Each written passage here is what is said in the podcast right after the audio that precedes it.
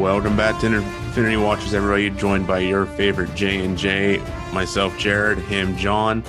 Hope everybody has had a great week. I know we both have. Both had a great weekend. Yeah, we got uh, got some Dungeons and Dragons in. Yeah, John is the, the DM of our Dungeons and Dragons D and D campaign. Uh, it was a it was a fun time. Yeah, It was it, a- it was it was a- good. This was our um our first session in I don't know what seven months, eight months. Yeah, since Um, September. Yeah, because we haven't really time. been gathering to due to the pandemic, and then um, you know, we didn't really want to do anything online, so we wanted to wait till we could get together in person. Enough of us were vaccinated, so hmm It was well worth the wait. yeah, it was a good time. So, other than that, how's your week been? pretty good. We've had some good weather. Got some spent some time out in the uh, state park. And, You know, just really enjoying the the great outdoors lately. Yeah, How about yourself? I was okay today. Today, literally today, was the first day in three months, four months where I had I had literally nothing to do. That's awesome. So I just kind of filled it doing random things around the apartment. Uh, started watching Mortal, Mortal Kombat right before. I finished that this week. Oh, did you? Uh huh. How, what'd you think of it? I liked it. I mean, Okay. it was good for what it what it was. Um, I think it was um a good blend of serious and cheesy. I guess. Mhm. Um, definitely, definitely heavier on the cheese. So, so I'm only like half an hour into it, but I, I started. I, I watched the first John Wick this week finally, and it's so hard for me to sit through Mortal Kombat after sitting through that Yeah, that it's it's brought it down a lot for me. yeah, that's that's fair. I mean, it's very corny. It is. I mean, Um, I, I, I gotta take it for what it is. I, I'm not trying to look too hard into it. I mean, it's a yeah, movie about martial artists punching each other, ripping spines out, it's a fun popcorn flick. I pretty mean, much. Yeah, it, you turn your brain off, watch it for a little bit, and, hmm um, but yeah, it was it was entertaining. I think one of the weird things for me was that they chose to go with um like an original character Yeah, the lead of it, which I thought kind of was uh made it feel a little bit more like fan fiction. kind Like of. someone putting themselves in the movie is what it felt like to me a little bit. Well, I think Um, I think what's what's hard for me is believe it or, or surprisingly, believe it or not, I didn't grow up with Mortal Kombat like other people did. So it's it's hard for me to like connect to anything that's going on or any characters that pop up. Uh, Right. so I'm sure there's a ton of fan service in it that I'm just not getting because I didn't Yeah. grow up with that series. Yeah, I mean, every time there's there's the death, they they kind of go into the one-liners of like fatality. Like, Mhm. They say it out loud, which is it's funny. Um, Yeah. but you know, it's still um, yeah, yeah. I mean, it's not a great film, but it's fun yeah, for what it is. yeah. Speaking of fun things for what they are, let's get into the news. All right. Um, What do you got Very- on tap for us? a pretty light week this week, honestly. Um, you know, we we did not get any secret invasion news this week. No casting, not that I saw. At least that was surprising, given how often we get get casting news for that. Um, but we did get some news for Ironheart. Um, so we we now know who the head writer is for that series, and it's going to be Chinaka Hodge. Mhm. Um, so she also wrote um, for Amazon's Amazing Stories as well as TNT's Snowpiercer series. So I think that'll be that'll be interesting. I haven't seen either of those. I did see the original Snowpiercer film, Yeah, same here. but not I didn't see anything on the series. I would like to. I've heard really good things about it. I like Daveed Diggs a lot. hmm I think he's the lead of that series. So He is. so yeah, interesting to get uh, Oh, the wow. head writer for that. Jennifer Connelly and Sean Bean are both in it too. oh, okay. I was not aware of that, and it's on HBO Max, so I guess we don't really have much of an excuse to not watch it since we were just watching talking about watching Mortal Kombat this week. yeah, I mean, you definitely know that at least one of the characters is going to die, given that Sean Bean is in the movie Yeah, or the series. um, but yeah, it's good to get the the head writer for Ironheart. I'm really excited about that one. I'm I've been a fan of most of what I read of Riri Williams. um, aka Ironheart. So I'm excited to see what the series is about, especially you know given that you know Tony didn't make it out of Endgame alive. You're, it, it makes this and Armor Wars very interesting to kind of see how they deal with the fallout of his legacy and mm-hmm. him not being in the world anymore. So I think there's a lot of a lot of potential in this series. Um, you know, Snowpiercer's definitely a highly regarded series from what I can tell. So, mm-hmm. see, I get, don't get a get a writer from that. I don't have much knowledge of Riri Williams. Um, can you give just a little bit of background on what you know? Yes, she's basically an, um, I think she's an MIT student, and she mm-hmm. ends up making her own Iron Man armor. So it's nothing that's inherited or passed down to her, but mm-hmm. she's um, kind of like a a teen genius, I guess. Um, and she makes her armor um, and then kind of just starts doing vigilante stuff and eventually okay. catches the eye of Tony and he kind of mentors her a little bit. Um, and in the comics, she also actually has a Tony Stark AI. Oh, okay. Um, after Tony has died in the comics, um, do you think now an AI for they her. try and bring Robert Downey Jr. back as an AI in this case? I don't think I think it's more likely that they just have like Rhodey be her mentor okay. or just have her do her own thing, honestly, which would be fine too. I wonder, since you mentioned she's an MIT student, if they tie, tie her back to the crowd at the beginning of Civil War, Civil War where uh, he had funded all of the projects of the students in that room. Hmm. That could be. Yeah. That could be. Yeah, I'd be interested to see that. That'd be a nice way to to tie back to that for sure. I like that idea. So we could see that. Um, no, there, she also played a, a role in um, there's there's a comic storyline. I think it's called the uh, Infamous Iron Man.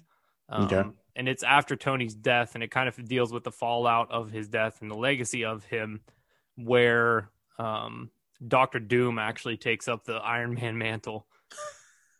and, and it's like very genuine. Like he actually wants to you know, play the role that Tony did and be a hero and stuff. And like no one, the whole the whole storyline's about no one accepting him as as a hero. Man, as no hero. one will see him as that, and they all think he has an ulterior motive, but he actually doesn't. that's pretty. That's pretty good. Yeah, it's it's a really it's a really cool run. Riri Williams is um, a part of that as well. Um, she even gets into kind of a, a standoff with Doom, which is kind of crazy. But so it sounds like if I had to guess, those are the two main uh, comic book runs that are going to start pulling from for this series. It could be, yeah. I could see them doing some sort of similar. Maybe not with Doom, with but it, without Doom. If they do Hammer, they could mm-hmm. be Justin Hammer, um, or something like that. I don't know. There, there could be a brand new villain that that tries to take up the mantle or something like that, and she has to kind of step in. Um, so I don't know. We'll see. We'll see where it goes. I'm I'm definitely excited about it. Um, I think you know we between Peter Parker, Riri Williams, and and Rhodey, I think we're gonna have a really cool look at the post Tony Stark world. Yeah. So. Yeah, we started. I, I know at the end of Far From Home, or in Far From Home, we started to explore what that world is like. So like to see, and that was from one person's point of view, two actually because of uh, Happy. Happy. So I, I would like to see how his death impacted the rest of the world in this case because of how influential Tony was in this world. I mean, his uh, Iron Man one started this entire universe. So yeah. not only was he influential in within the MCU, there's kind of a meta con meta read or meta context of how his influence impacts the franchise. Yeah, definitely. Uh, this would be a series I could see, you know, Happy coming back for. Mm-hmm. Um, you know, you you wonder if they get Gwyneth Paltrow back as Pepper Potts. Um, Rhodey definitely. I think Rhodey's almost a, a guarantee for this one. Mm-hmm. um, there, there's no no way he wouldn't be in this, and I actually wouldn't be surprised if she showed up in Armor Wars as well. Yeah, or at least um, is mentioned. Yeah, yep just because it, it only makes sense if that show is like you know technology getting out in the field into the wrong hands. I think you know Rhodey could use more firepower, or um, maybe she maybe she steals the tech or something. I don't think I'll go that route because kind of the point of her character is that she made her own armor. Um, but yeah, I'm excited. I, have been I've been waiting since since this series was announced. I've been excited to see what comes of it because we haven't really gotten much on it. it. Seems like they're starting to push, um, obviously what's slated for this year, but uh, Secret Invasion a lot right now mm-hmm. in terms of series. Yeah, and I, I think it kind of shows their faith from uh, in what they've seen so far from the Disney Plus productions. So everything that's been filming, everything that's been in pre-production, I think they're really confident in it that they're they're scaling out this much. Mm-hmm. Um, and Ironheart just being the latest example of that. What really makes me excited is I just want to see what what a, a, Disney Plus series with an original character looks like, or not an original, but a new. What a Disney Plus series with a new character looks like. Well, we did that this year too with Ms. Marvel. Yeah, exactly. That one's actually going to be the closest to what this one will look like you know kind of being like um focusing on a young avenger basically you know? Mm-hmm. so I'm, I'm excited. The next thing we had to talk about um these next two aren't really mcu news stories or anything like that but um, Adam McKay was on a podcast talking about his Silver Surfer movie that was in development at Fox um, and just talking a little bit about that. It seems like that was a casualty of the Disney Fox merger, but I just put it on here because I thought it's worth talking about because you know he has ties to the MCU, being um, I think he co-wrote Ant Man. Yeah, he was brought in uh, after Edgar Wright was ousted from Ant Man uh, to uh, kind of clean up the script, or they, as they say in the business, punch up the script, so add mm-hmm. more, some more humor to it. Um, I mean, I like Adam McKay as a person, and I like him as a writer. Uh, his stuff from SNL is is amazing, and everything he's done post SNL has been just incredible. Uh, his his run of Will Ferrell movies, um, the other guys being my favorite of them, um, and then everything after that run where he has basically become the 2000s anti-Republican guy, yeah. if you will, yeah. or uh, he's he's very uh, he's very left leaning, yeah. and so when I found out he was when the trailer for the Big Short dropped, I got very excited because I had just started reading that book for a project for a paper in school. And when I saw he was attached to it, I got very excited to see what he was able to do with it. Um, but I remember when he was touring or when yeah when he was promoting the Big Short uh, people would ask him about this silver surfer project and uh-huh. and he had he had a lot of um he had, he definitely has a lot of love for this character yeah and i would love to see what he can do because yeah he's he's the will ferrell guy and the uh and the anti uh bid business and anti-republican guy but he knows what he he has a genuine uh, passion for the Silver Surfer. Yeah, it seems I, that way. I feel like would uh, he could do justice to to him. Yeah, I I would be really excited to see it. I mean, I just want to I just want to see that Silver Surfer character fleshed out. I think there's a lot of cool potential there. Um, you almost get the sense that if it happens, this would be like a, a prime for a Disney Plus series.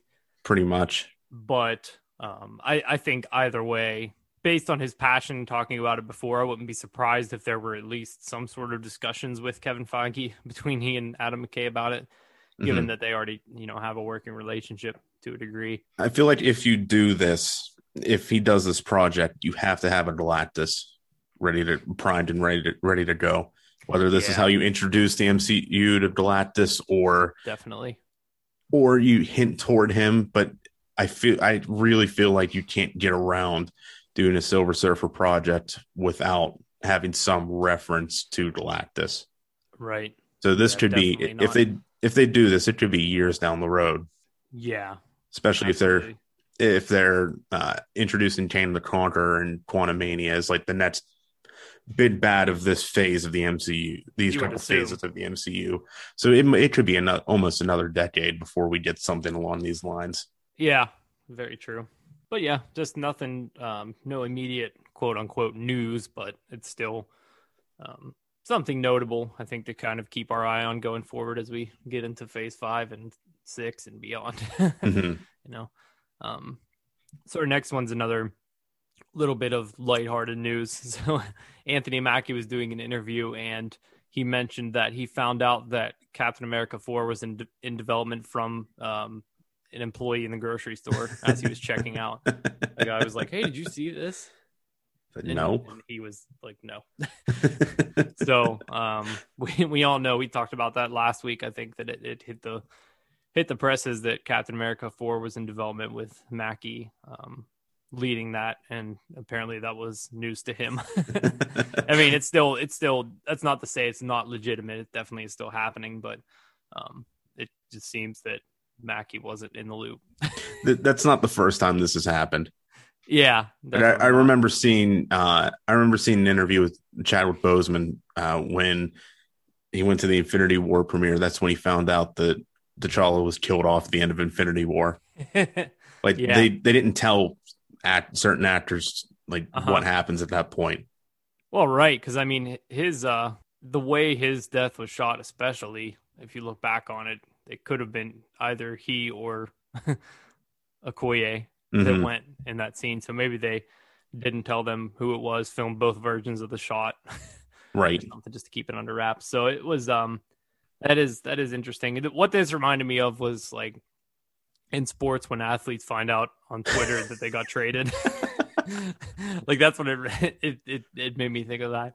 Um, so, but anyways, just fun. I I've been watching a lot of Mackie's interviews on his most recent press tour, and he's hilarious. He's a, a he's, of, a he's a he's a great interview to watch. Oh, he is for sure. He's super charismatic. I mean, that comes out in his character, but he also is genuinely like that. I will say, uh, I I'm starting to the more I see the uh, the Falcon suit, I'm starting to not the Falcon suit. The more I see the new Captain America suit, I enjoy it a lot more. Mm-hmm. Like at first, it it did look just like a costume to me, but the more I see it uh, of him standing in it, the more I start to appreciate it. It's it's growing on me. Part of the reason why I I, I started to appreciate it was uh, the event or the Marvel Assembled came out this week uh, the behind the scenes episode for the Falcon and the Winter Soldier, and there were some pretty good highlights in it. One of my favorites though is about the the cowl on the on the suit because it's when when they decided they were going to make the cowl just a cloth cowl, there would be little gaps around like the base of the the head, and because when Mackie's head would move, uh, there were those gaps would appear. They had to be digitally edited out, so it looked like the mesh just moved with his head constantly. It's mm-hmm. amazing how many little digital effects that you don't even notice are are done on some of these costumes. Yeah, and that I mean, it wasn't jarring at all, and it makes sense when you think about it that that wouldn't behave like a normal cowl mm-hmm. would because it's you know vibranium from Wakanda. So. Um, and I rem- I remember I have I I have an acquaintance who worked on the first Avengers, and she was saying that when, because it filmed around our area, in in some scenes did, um, but I remember her saying that the the Iron Man suit at the time, it was literally just a plastic, um, like a plastic statue for Robert Downey Jr. to stand in.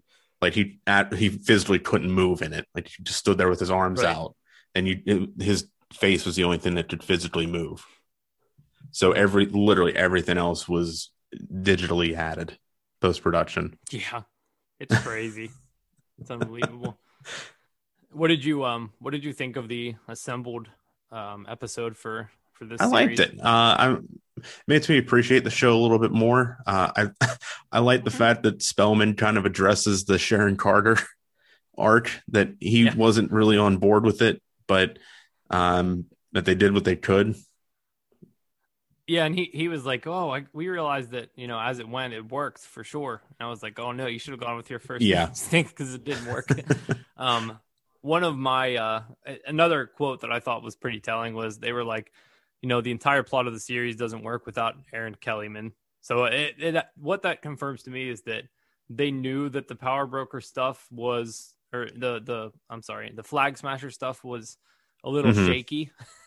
and they were really relying on the the acting ability of Erin Kellyman to carry it. And I think, I mean, I think that yeah, she. I mean, she for the series, she did a she worked with what she had. Any of our criticisms about the Flag Smashers weren't any fault of hers, mm I think, and they're right in their assessment of of her. I I was surprised how much of it was actually completed after COVID. It was yeah. almost the whole show.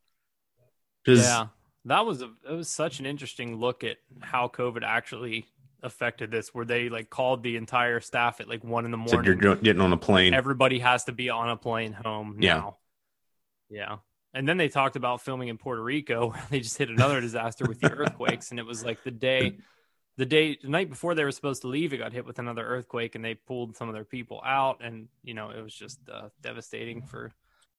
Well, it, it just goes to show you how much time and effort and how many outside experts go into these productions. It's not just the cast and crew and the producers on in the studios. Like when Puerto Rico was first hit with that earthquake, they were supposed to be shooting there, but uh, decided not to go and postpone it. But they had to bring in seismologists to monitor to monitor Puerto Rico to make sure it was safe to go back. And right even the seismologists were saying it's it's safe to go and then the night before it hit. So right. it it's interesting to think how many people outside of the actual movie industry get tapped to help production. Yeah it's amazing. And one of the uh one of the things that really stuck out to me in that same kind of sense is when they were filming the scene at the um the the bar was the brass monkey correct uh, they were talking about that in the wall of the the monkey mm-hmm. skulls that were behind them. And what they did was buy one online and then have send it to their props crew, and they cast that and like made a hundred replicas of it and then put it on the wall. I just thought it was so neat to kind of something that's in the background that is you know noticeable but kind of just there like how much effort goes into to producing for that. something that's going to sit in the background while we're talking a little bit about madripoor another cool thing was how they everything they filmed outside and in Madripoor, minus like the mm-hmm. bridge, mm-hmm. was in that one alley in Atlanta mm-hmm. that they turned into Madripoor. It was so cool, just so neat to see that. Where they, that uh, I think um Kari Skogland mentioned she was walking and with their like set producer, and they were walking in that alley, and they kind of shared a look like. Is this our Madripoor? like, and they they agreed that it was. It was really really neat. um, also, how about Sokovia? Sokovia. I was hoping uh, you were you were going to mention this, or I was going to bring it up. Yep. Daniel Bruhl was a gem. Oh, he's fantastic. that was that was great. I it reminded me of a WandaVision. Pretty much. Didn't it? Like you could have you could have just seen that dropped in one of the episodes and it would have worked. I thought oh, that was great. He's he's awesome. I, I can't wait to see more of him in the MCU eventually. Yeah, but I mean, I think that's about it for the news. That I don't think there was anything else really notable from the assembled series um, to talk about. But so that wraps our news for the week. Um, are you ready to do a little fan casting? That I am. All right. So this week our fan cast is Sue Storm, aka the Invisible Woman. Uh, previously, if you're if you're interested in more of our Fantastic Four and Fantastic Four adjacent castings, um, last week we did Doctor Doom, and the week before we did Reed Richards. So uh, we're kind of continuing that theme of the Fantastic Four and I think Sue Storm this week. Um, so for Sue, like like Reed, we did um, three choices each, but I think we each have a couple honorable mentions as well. We did so for. Why don't you go ahead with your your honorable? Well, mentions? before I started with that, for for context, the uh, we didn't really mention the the actors who played uh, Reed Richards and Von Doom in the last two iterations, uh, but just for anyone who's curious, uh, Jessica Alba played her in the 2005 and 2007 version of the Fantastic Four, and Kate Mara played her in the Fant4stic version in 2015. So, yep. which is I really I haven't seen Fant4stic, and I almost put Kate Mara down as one of my picks without thinking about it. Without I forgot that she was actually already Sue. So it was no, I Miles Teller would make a great Reed. Yeah, he would. Of course he would. uh, so I see. I had a lot of trouble with with this one. I have a lot of picks, and I have more than I have more than five. Um, so I was able to get rid of three uh, easily enough. Uh, but my first spot was has been solid for a while. My second spot I, I put in place uh, just a few weeks ago. My third spot, right before we started recording this, is where I was having trouble. So my two honorable mentions are going to go to Toni Collette and Keri Russell. Oh, okay, nice. So my my two honorable mentions are Saoirse Ronan and Zazie Beetz. See, I almost put Zazie Beetz down, but that's complicated. With with I know, the, and that's why I don't have her in my top three. because of the because of Domino in Deadpool, Deadpool 2. So yeah, I, I wanted to put her down, but yeah, that's that's where the if problem they, was. If they don't bring Domino over, it could provide for uh, a meta Deadpool. Joke, it could. So she's also in. you look like Domino or something. she's also in Invincible. She oh, is. Okay. Uh, that that cast is stacked. Uh, by the way, I just finished Invincible this week. If you're listening to this podcast, go watch it you're really missing out yeah. if you haven't seen yeah, it yet. I haven't.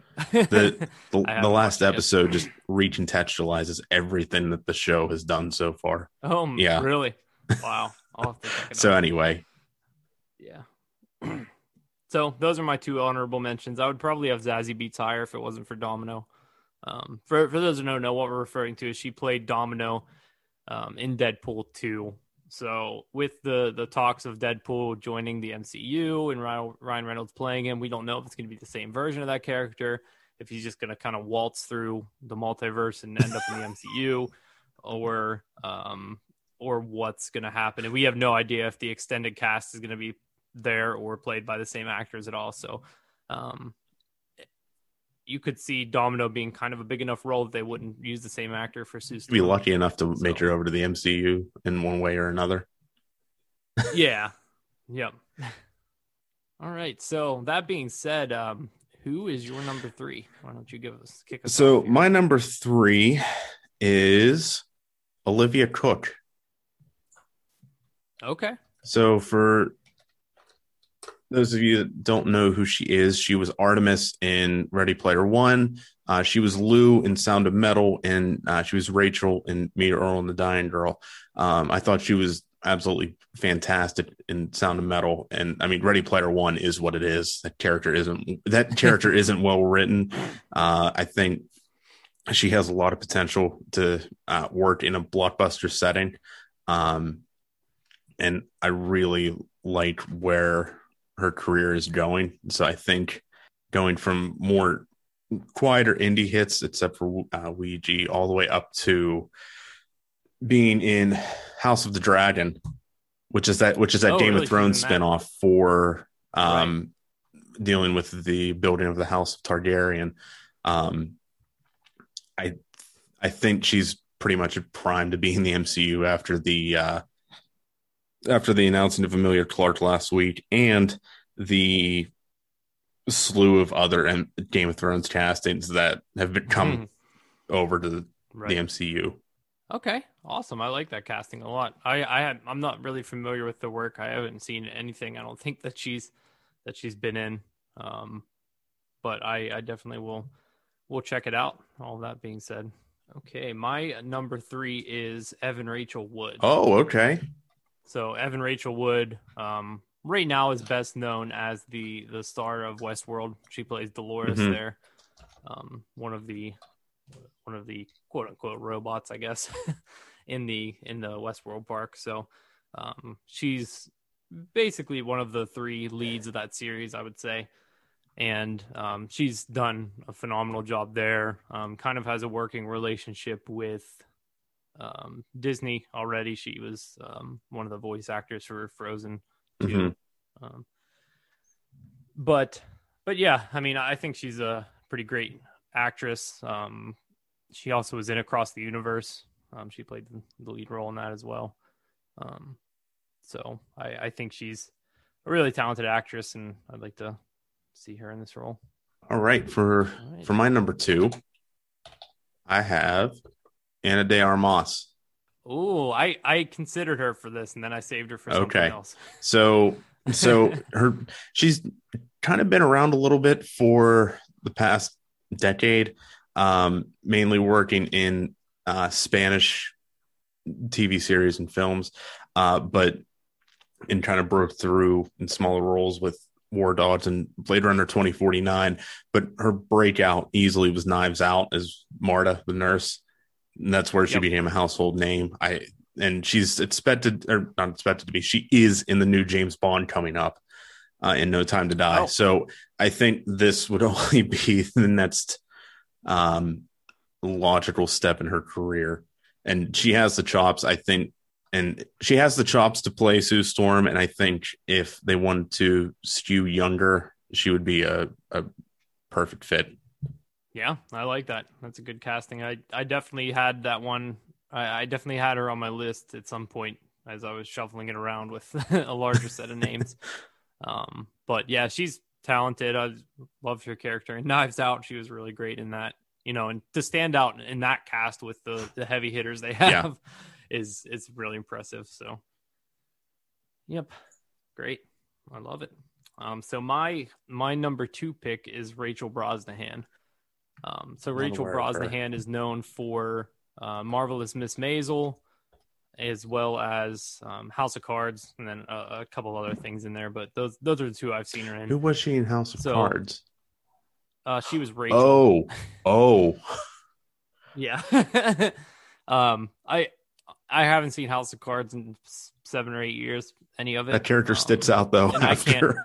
yeah, that I mean that character sticks out if you know the series. It's really hard for me to just go back and watch because of this Kevin Spacey factor yeah. of it, and especially with the character he plays in that, it's really hard mm-hmm. to watch knowing what we know. But um, but yeah, she was really great in that series. It's a very dramatic um, and dark role that she plays, and that um, and then it's a much more lighthearted role um, for what I've seen so far of Marvelous Mrs. Maisel. I don't know if it takes a turn or anything, but um, in that in that role, she kind of plays a, a stand up comedian. Well, she starts as the wife to a stand up comedian, and then ends up, um, you know, having her own stand up career, so to say. See, that that's a um, series that's been on my list for years now, and everybody's told me to to watch it, and I just haven't gotten around to it. Yeah, I, I think she has a great range and would be really awesome, really, really awesome in this role. Um, and I, I would love to see it. All right. So you're number one. So my number one is Gillian Jacobs. Oh, okay. I like it. Br- I had her on my list too. Was kicking her, kicking it around. Britta from Community. So I mean, Community and the MCU have very strong ties to each other. Uh, I binged all of Community over right before Christmas, over and like the days off I had in between Christmas and New Year's. So she's been stuck in my head ever since, and I think she is a she'd be a great Sue. Uh, she she also voices Atom Eve on Invincible. So just seeing her in, I, am telling you, I've been trying to pull from that show as much as I can as well because that, yeah. that voice cast is just outstanding.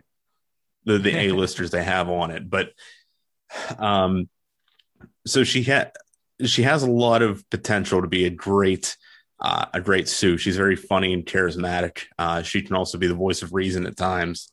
Um, and I mean that's her whole shtick in Community as well. Uh, mm-hmm. Except that at a point she just becomes the the butt of every of the joke for everybody. Um, yeah. But I I I think she has a lot of. I think it's a. I think it would be a good fit. Yeah, I really like her in Love on mm-hmm. Netflix, um, where she stars opposite Paul Rust, um, which is a really, really great series. Um, Not to mention, she played Supernova in, on Rick and Morty, so she's already been part of a team up of of superheroes. So yeah, she, she actually she's been she's done this before. Yeah, and she actually um directed an episode of the Marvel Six One Six show. Oh yeah, you're right as well. So she kind of has ties to um, Marvel on Disney Plus already. So so you kind of uh, there's there's a natural connection there. Mm-hmm. That'd be awesome. I I would love to see that as well. All right. So who's your top my pick? number one? My number one pick um, is Annie Murphy. So she is best known and probably only known for playing Alexis Rose on Schitt's Creek. You know, okay. So I almost put her on my list. I almost did. She is a very, I don't want to say a joke character, but she's a very uh, a caricature. Her character is a caricature for sure. Yeah. Um, but there are some heavier moments that show that she shows a lot of range in. Um, and it looks like the the series that she's in um, coming out shortly this year, Kevin can f himself. looks really funny. She's in the lead role. Um, it looks heavy and funny. Where basically this this Oh, series yeah. is kind of like WandaVision a little bit, Mhm. where it's like she lives in a sitcom, but it's about what she does with her life outside of the sitcom. And like when she's with her husband, she's in the sitcom and he's he's um, like berating her and, and she's kind of like the brunt of all of the jokes and then she's like struggling to deal with her marriage and everything outside of that Mhm. like off camera um, it's really it's really cool looking um, but i think she is a fantastic actress she's incredibly hilarious in Schitt's creek um, maybe my favorite character on that show And she's slated to um she's slated to start or at least be in season two of Russian Doll, which Yes. had a was a very darkly comedic show. Mhm. Um so that you know, now that you say it, I'm not I wouldn't be opposed to putting her in, in the top three. yeah. Maybe replacing Olivia Cooke. But yeah i just i just want to i would i would love to see this because i think Mhm. her work on that has warranted a closer wor- look at more dramatic and serious roles and it's the mcu so you have to have that comedic aspect Mhm. um but i i think you know the, the because the character of alexis is like at least in the earlier seasons of Schitt's creek is more like dumb and one note sort of it would be Yeah. kind of funny to see her play the opposite and i definitely from that show i mean you can tell she has the the acting chops do you think she has become too and i mean this is any this is any actor or actress we're, we're i'm talking about here do you think annie murphy has become too closely associated with Alexis Rose at this point that it'd be hard not to bring that character into for the audience to project that character onto sue storm I don't think. okay I really don't think so. I mean, the show has Eugene Levy, and he was able to like not project the dad from American Pie. So That's fair. I mean, I, I I think she would be.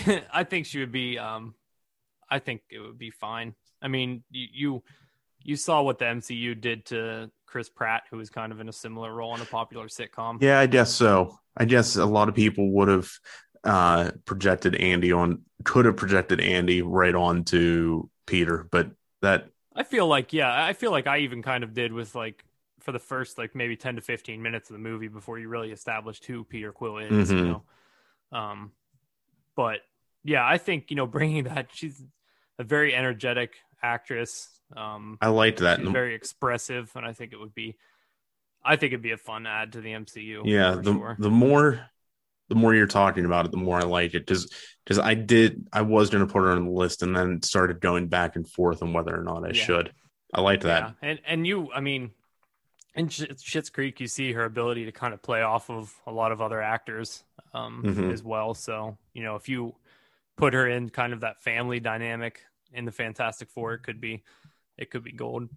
all right i i like it let's see it happen i want to start a petition now Yeah, so I think next week, um, I think we're slated to do Johnny Storm. we are So we'll we'll get working on that. That one's a little more difficult for me. see i have I, i've i have uh, seven picks already for johnny storm yeah. like every time See, they with that one, what what gets me is I feel like they're gonna skew younger for Mhm. that, and I almost feel like the actor that it- it's gonna be a. I think it'll be a lesser known name for that one, it's just just based on like kind of like a Tom Holland type thing, you know.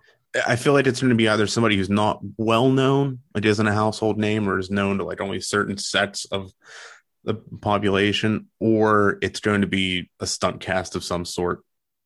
it could be, yeah.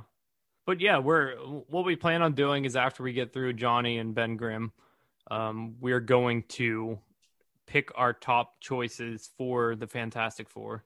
and that is going to be kind of a discussion where we we hash it out, you know, and we decide who is the best for to to play these roles you mm-hmm. know in in that group dynamic assuming they all get cast together like what what does our ideal fantastic four look like given our our choices for these roles kind of in a silo individually mm-hmm. right like how how could how could these actors play together as the fantastic four so that'll be a fun discussion i'm definitely looking forward to that mm-hmm. yeah we're we're it's going to be like a uh almost like the draft, the NFL, NHL draft. Yeah, yeah, it will be. All right. With that, I think it's time to get into our rankings. It's about time. Uh huh. Only been hyping it up for a few weeks now. We have been. Yeah, it's exciting to talk about because there there are so many properties. We have 25 things to rank, and you know we're going to be adding what like eight things to that list by the end of this year. Probably wild. Yeah, I think you mentioned last week that uh, we might have to start ranking series and movies separately, and I, I, I think I'm starting to agree with you now. Now that I'm actually looking at my list, that only makes sense. Yeah, I think it's going to get very difficult to play some of these. I was having trouble with Falcon and the Winter Soldier because with the series and being so much longer, like we talked about it last week, but there are highs and lows to them, right? And that makes mm-hmm. it so hard to rank. Whereas movie's a little bit more like stable for the most part. Right. Um, but yeah, I mean, we're we're gonna start here at 25 and work our way back to.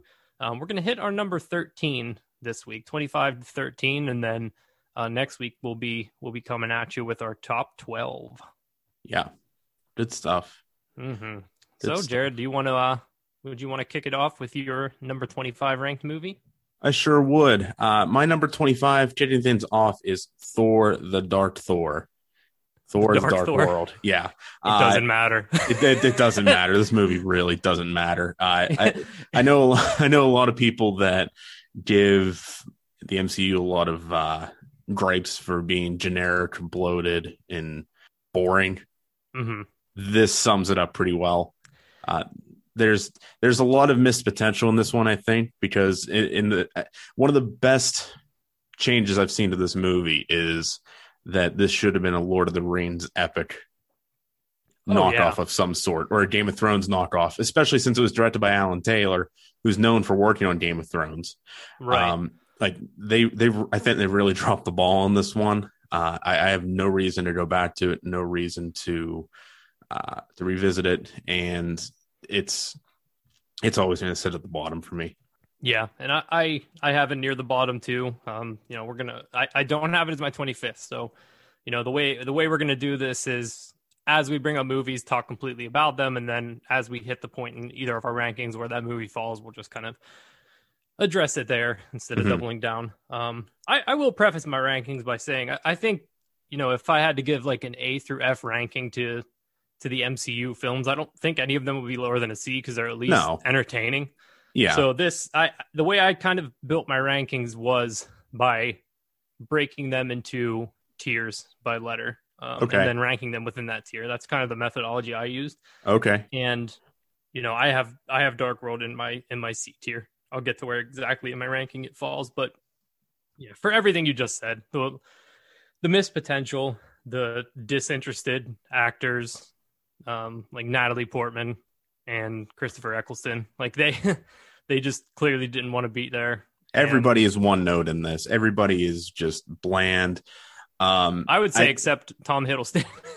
he brings it every time. I mean, he's a standout in, in everything yeah. he's in.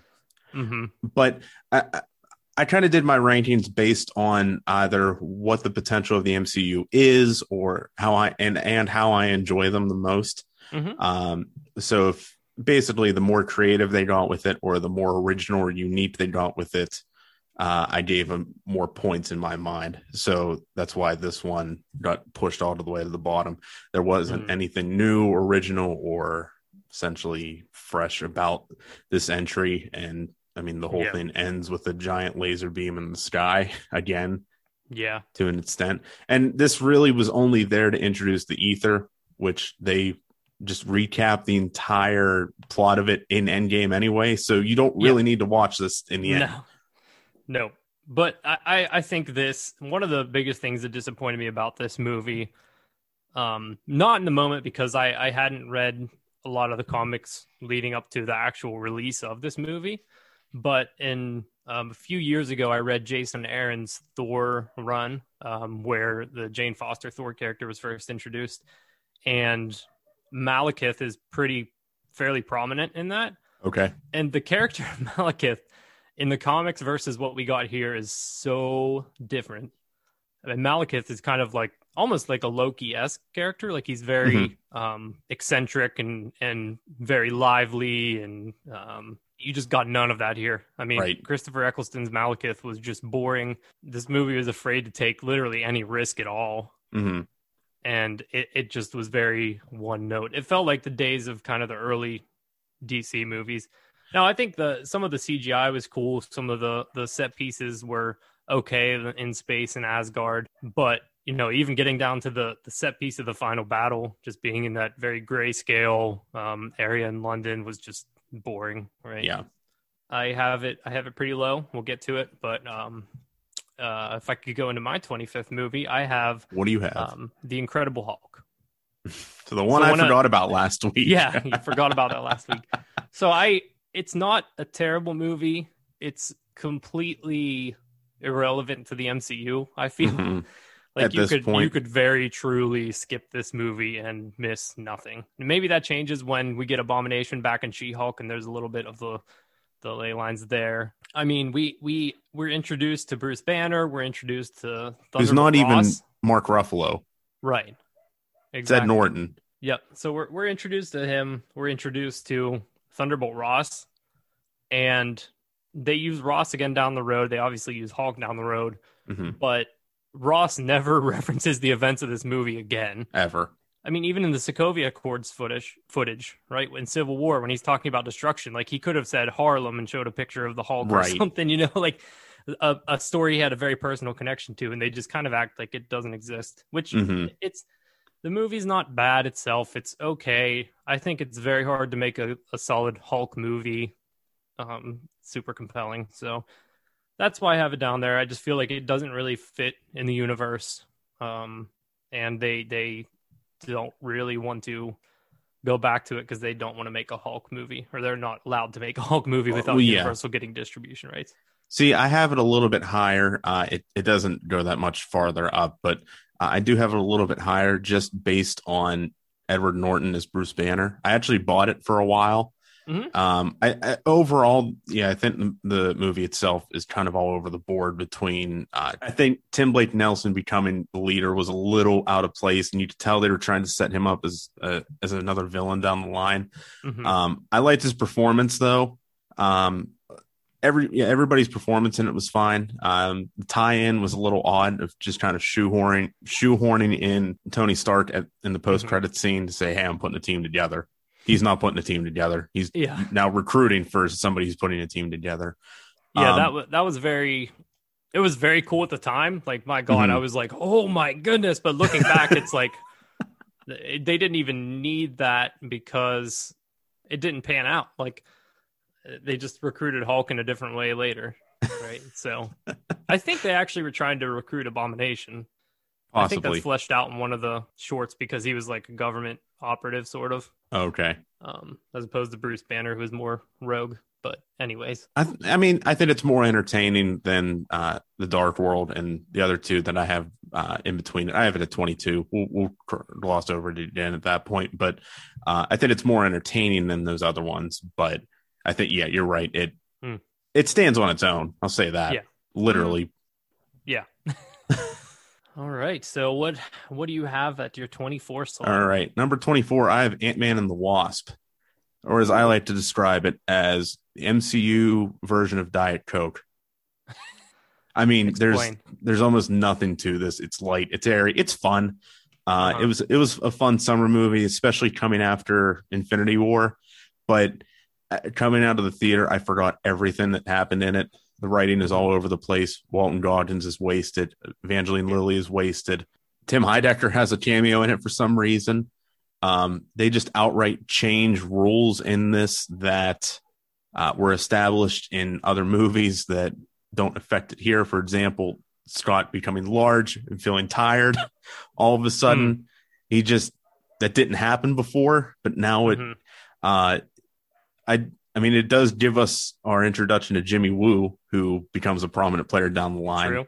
And that's probably the only redeeming thing about it.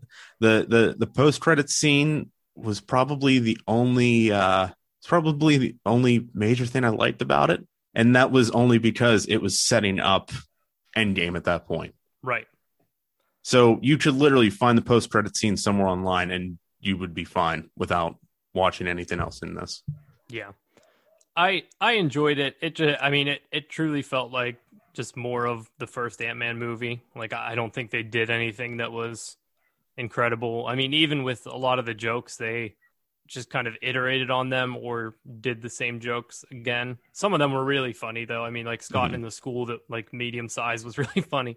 Yeah. But um at the same time, I mean, Ghost was okay for a sympathetic villain.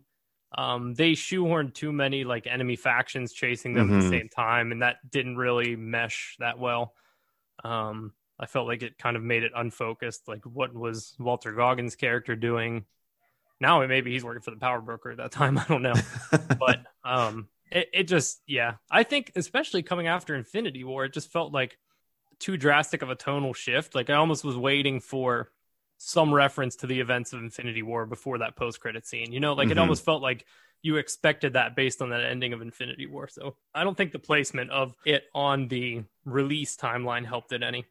Well, I think ha- setting in after Infinity War is a good idea because uh, you go from this very heavy downer of an ending of Infinity War, The Empire Strikes Back of this universe yeah. to something a lot more uplifting and fun. And i can appreciate that because not everything at this point has to be real dour and uh, depressing and macabre but story wise plot wise there's just there are too many moving pieces and there's just a lot of padding in this one to me that doesn't need to be there. Yeah the scene with scott in the school was funny but there's really no point to it. Yeah, I, I won't lie. The uh, the ant playing the drums at the end in the post credit scene is kind of funny. Looking back mm-hmm. on it. it, it, at first it was dumb, but the more I think about it, the funnier it gets. Yeah, and that emergency alert system, like, yeah, is legitimately scary when you yeah, go back to it. Definitely.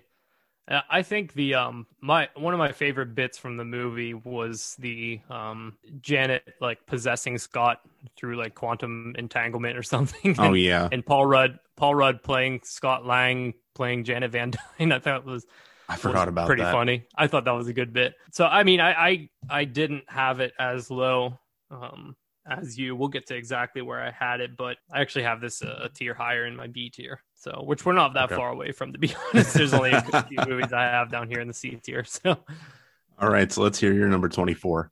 Uh, my number 24 was The Dark World. So, all um, right.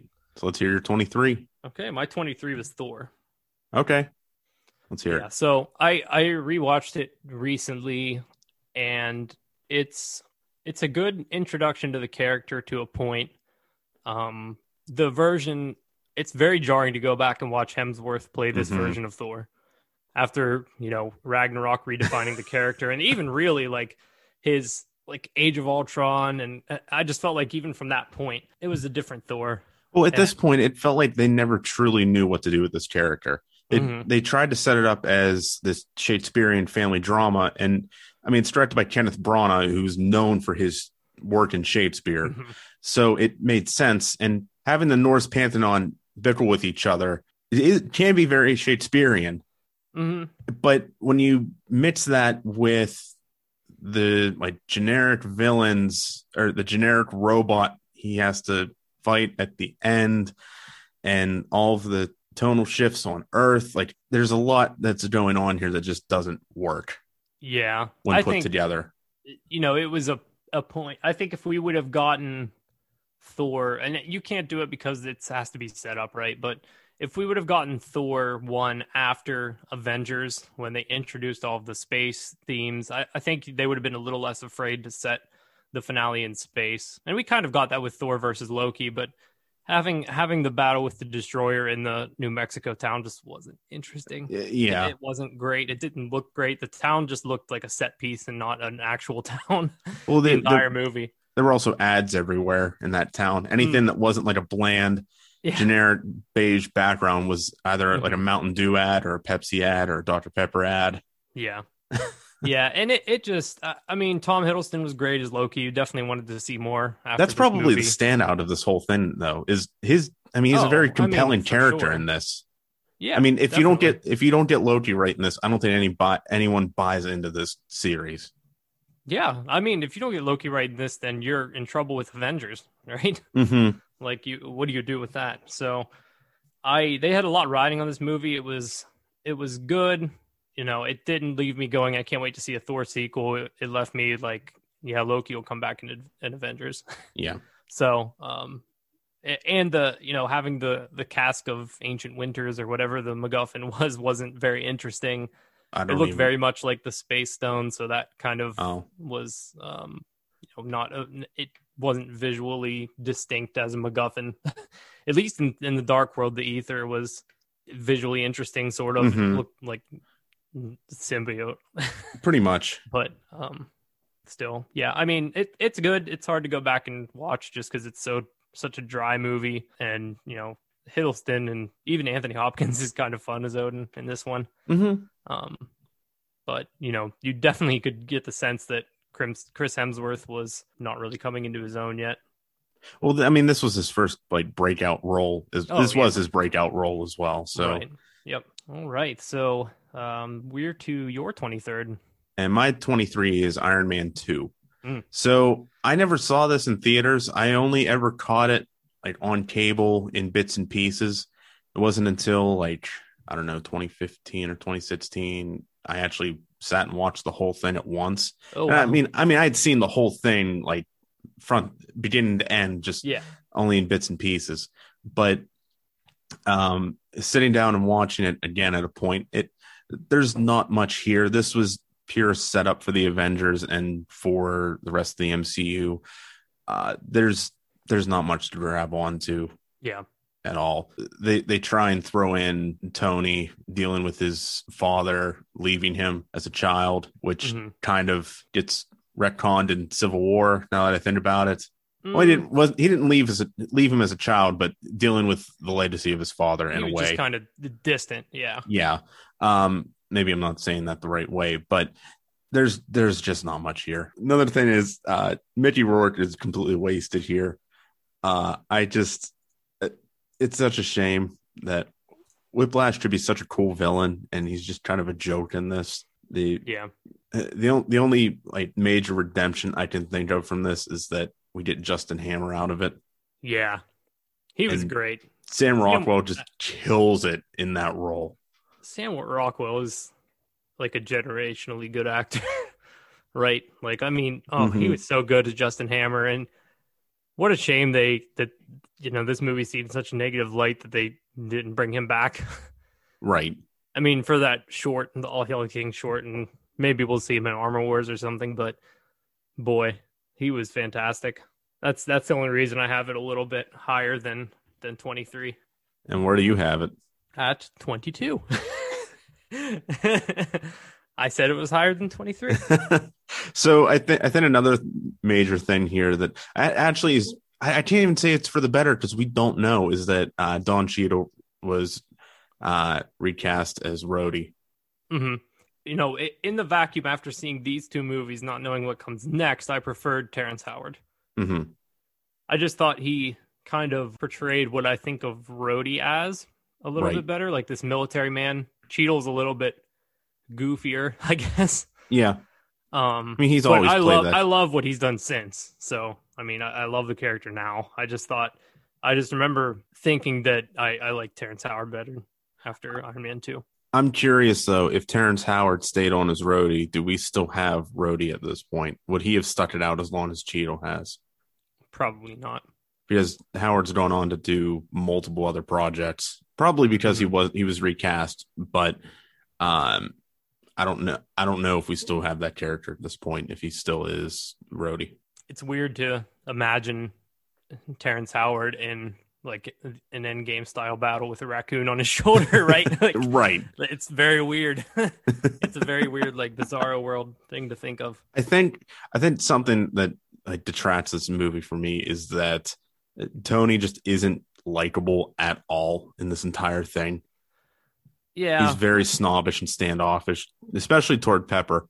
And the mm-hmm. whole the whole film is about their relationship as well. This is all mm-hmm. this is all about his relationship to his family, to his loved yeah. ones, to what is going to be the Avengers. Mm-hmm. And it, uh, it there's there's just too much going on. Yeah, and I think a lot of the movie is focused around how selfish and awful he is to the people mm-hmm. in his life.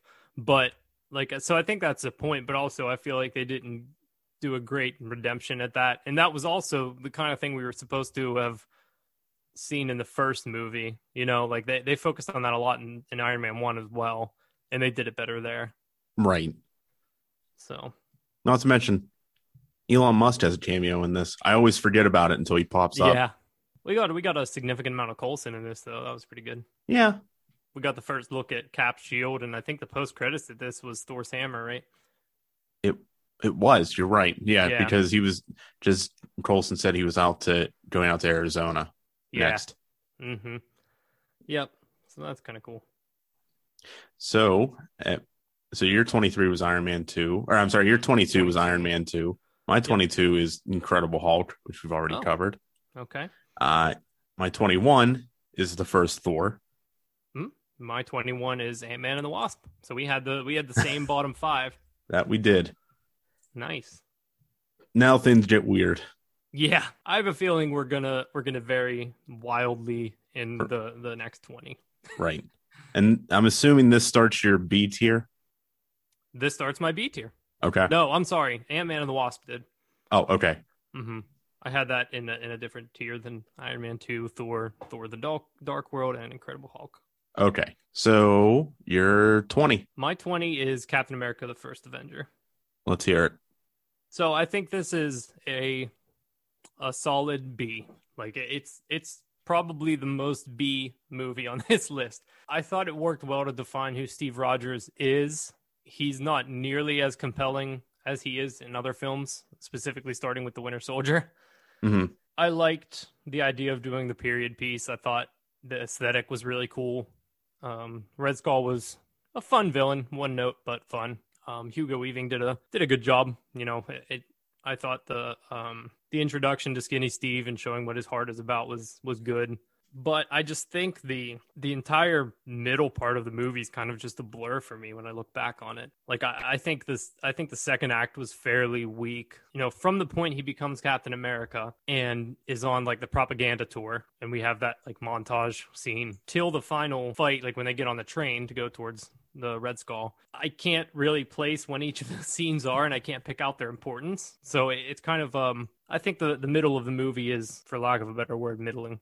Yeah, that's fair. Actually, I just called an audible, and this is now in my twenty as well. Oh, okay. Nice. And and for the same reasons, the more I think about it, um, I do really enjoy this one. I, I do revisit it pretty often, surprisingly. Mm-hmm. Um, I really like, I, like you said, I really like the introduction to Steve Rogers and the whole setup of of him as a character and as Captain America. Uh, the biggest drawback for me is that it's a World War II it's a World War II movie, but all of the war sequences are literally montaged through in five minutes. Right. Like mm-hmm. like that. I, I would like to see more of Captain America and his um the Howling Commandos and the, his and the Howling Commandos. Yeah. Played out like this is this is the place to do it. Disney Plus, are you listening? the Howling Commandos series would be pretty cool. It would be. And one of i mean one of the things i really enjoyed about this is that they, they incorporated his background as being military propaganda into his actual story here mm-hmm. because we do have a, i mean we as an audience have a relationship to that as well mm-hmm. um i mean captain america was originally written to be military propaganda to an extent yeah. i mean it's very of, meta yeah and I do like that aspect of it. But then when we get to the actual military stuff, you cut it out. I just I don't mm-hmm. understand that that choice. Yeah. Um. And and I I like I like that the ending is a little cartoonish or the ending battles are a little cartoonish and a little overblown. Um, the fact that Red Skull drives this elongated, like black, it's not a Cadillac, but it's a like a yeah, you know what I'm trying. It's like a real mm-hmm. luxury, luxurious car mm-hmm. uh, that is really. it's almost like something I, straight out of Who Framed Roger Rabbit that that works and like this this is like two it's around two hours and i think if you pushed it to like two and a half and put some more action scenes in there this would have been propelled even farther up yeah for me yeah and i doesn't speaking of that like final final battle and final sequence. When he is on board of the helicopter or the the plane does he doesn't he throw a guy into like a propeller blade and he does. cut him to pieces? He does. Not you mentioned so brutal like looking back on that as like what we've seen from steve since. I feel like I, I mean it was a hydra agent a nazi you know but man. But he still still massacred a guy. It was very visceral um, one thing I think this this movie did really well that's very key to the rest of Steve's arc all the way up until the end of it is um, his relationship with Peggy. Mm-hmm they leaned on that very, very, very heavily throughout the rest of of the the Captain America movies and the Avengers movies. Um, and you know that's all on the back of this. I think they they sold that relationship well, and it was kind of difficult to do. I felt, you know, Captain America's, you know, he's a relatable as a person, but not as like a super soldier, right? Mm-hmm. So I thought, um, I thought they did a good job selling that relationship. So your number 19. My number 19 is Ant Man. So I let's go. I, I really like this movie. I was I was pleasantly surprised. Um, it was kind of a your standard origin story. Um, which you know as we as we kind of you'll see throughout my list, I kind of have those towards the bottom. um, uh, still in my B tier. I I enjoyed it. I thought Paul Rudd was a good choice. Um, I thought the emotional highs of this were a lot higher than Ant Man and the Wasp. Mm-hmm. Um, you know, the relationship between he and his family, and but at the same time, I felt that Cross as a villain wasn't compelling. No, it was very similar to what we saw with Tony and Obadiah in Iron Man One. Mm-hmm.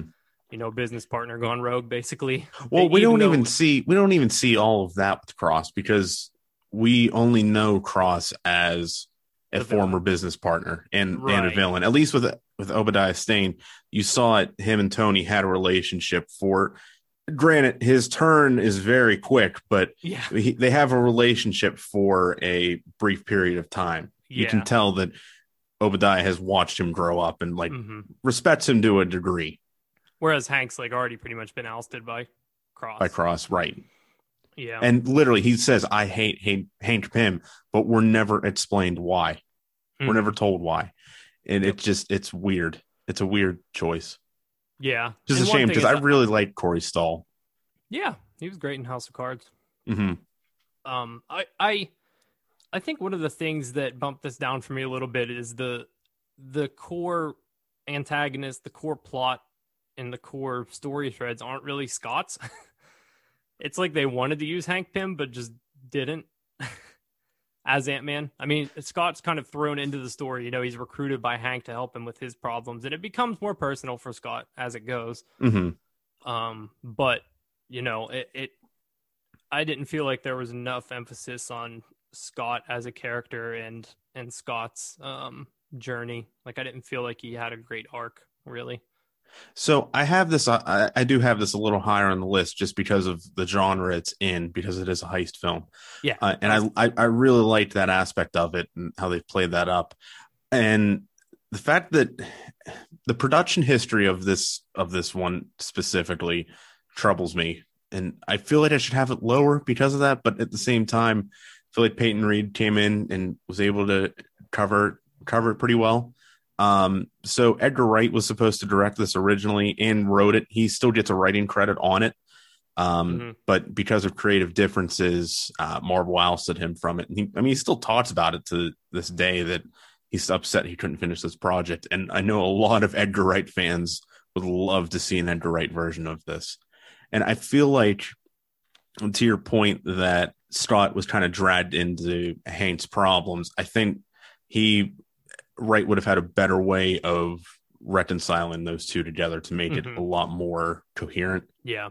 So I mean, like a couple things I I liked about the movie. I liked his fight with Falcon. That was really cool and very unexpected. I always forget that's was, in here. Yeah, it, it, was it was a neat reveal because, uh, as I remember, it Scott's parachuting on a facility they need to steal tech from, and as he like breaks through the crowd, clouds, you see the Avengers logo, and Scott just starts to panic. that, was, that was pretty great. Um, the Baskin Robbins stuff at the beginning was pretty hilarious.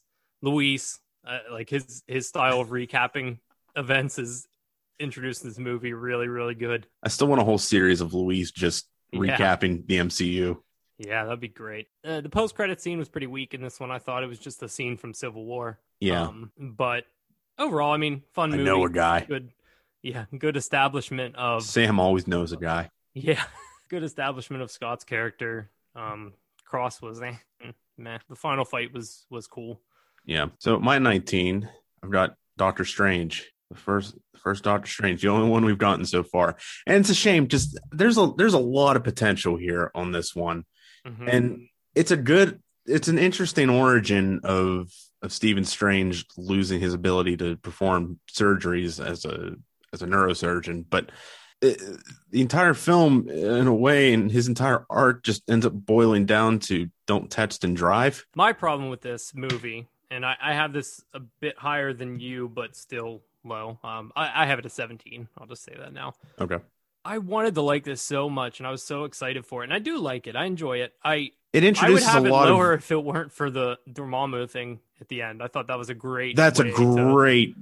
That's a great Fantastic. sequence. Yeah, I would and, have it lower if it were not for that sequence.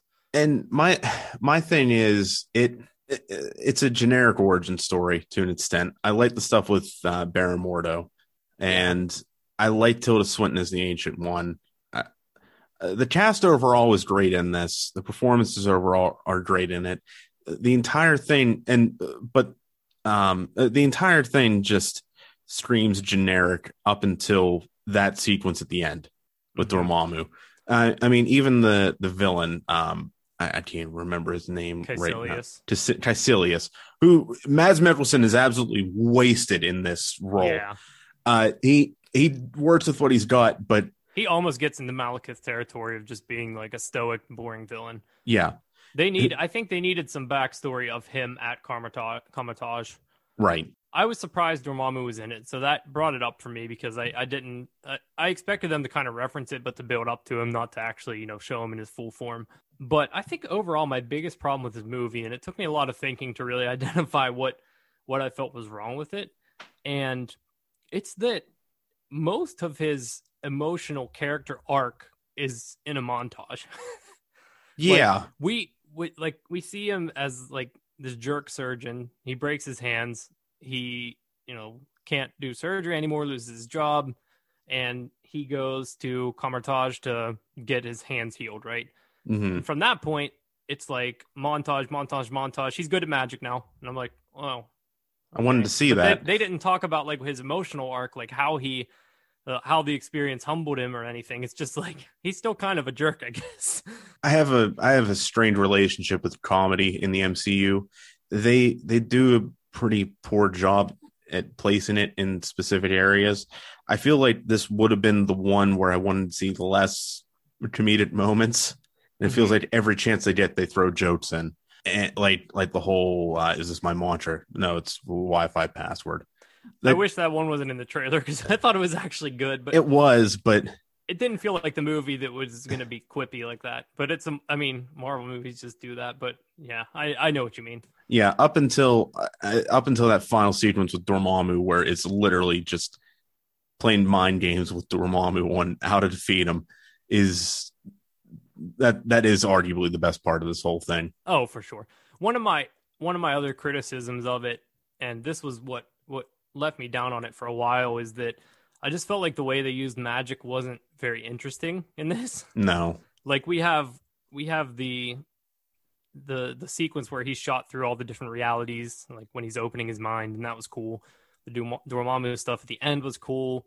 Um, outside of that, we had just kind of a, a weird, like the the mirror dimension type thing and Mhm. which was interesting but they just kept going back to that and i i and then they relied too much on time things. Well, it was all here just to set up the time stone for Infinity War, and that that's where I think a lot of the problems with some of these ones we're talking about now is a lot of them are just setting up plot points for other movies, and that's another criticism the MCU in general gets is that these are just commercials for what you're going to get down the road, and I mean, unfortunately, Doctor Strange has a lot of that. hmm yep. I mean it left me excited for a sequel but i felt like there was definitely unfulfilled potential with this one for sure.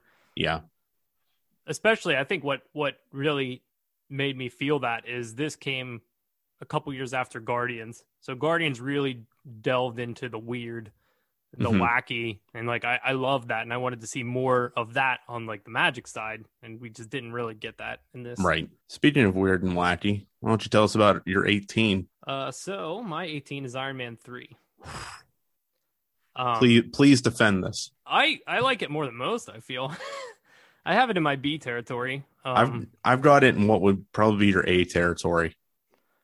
So Okay. let's let's hear this. All right. So I like I like the twist a lot actually. Um but I just felt Killian wasn't a great villain. Like his motivations were weak. That entry the the intro scene where like Tony just left him on a roof or something like you had no way to like contact Tony afterwards. Like I I don't know. It was just it was weird and I felt like he as a villain wasn't that great. Um I liked I actually like that we got Tony out of his suit a lot. Um, I felt, however, that the ending versus the start of Age of Ultron, the ending of this movie versus the start of Age of Ultron was very jarring.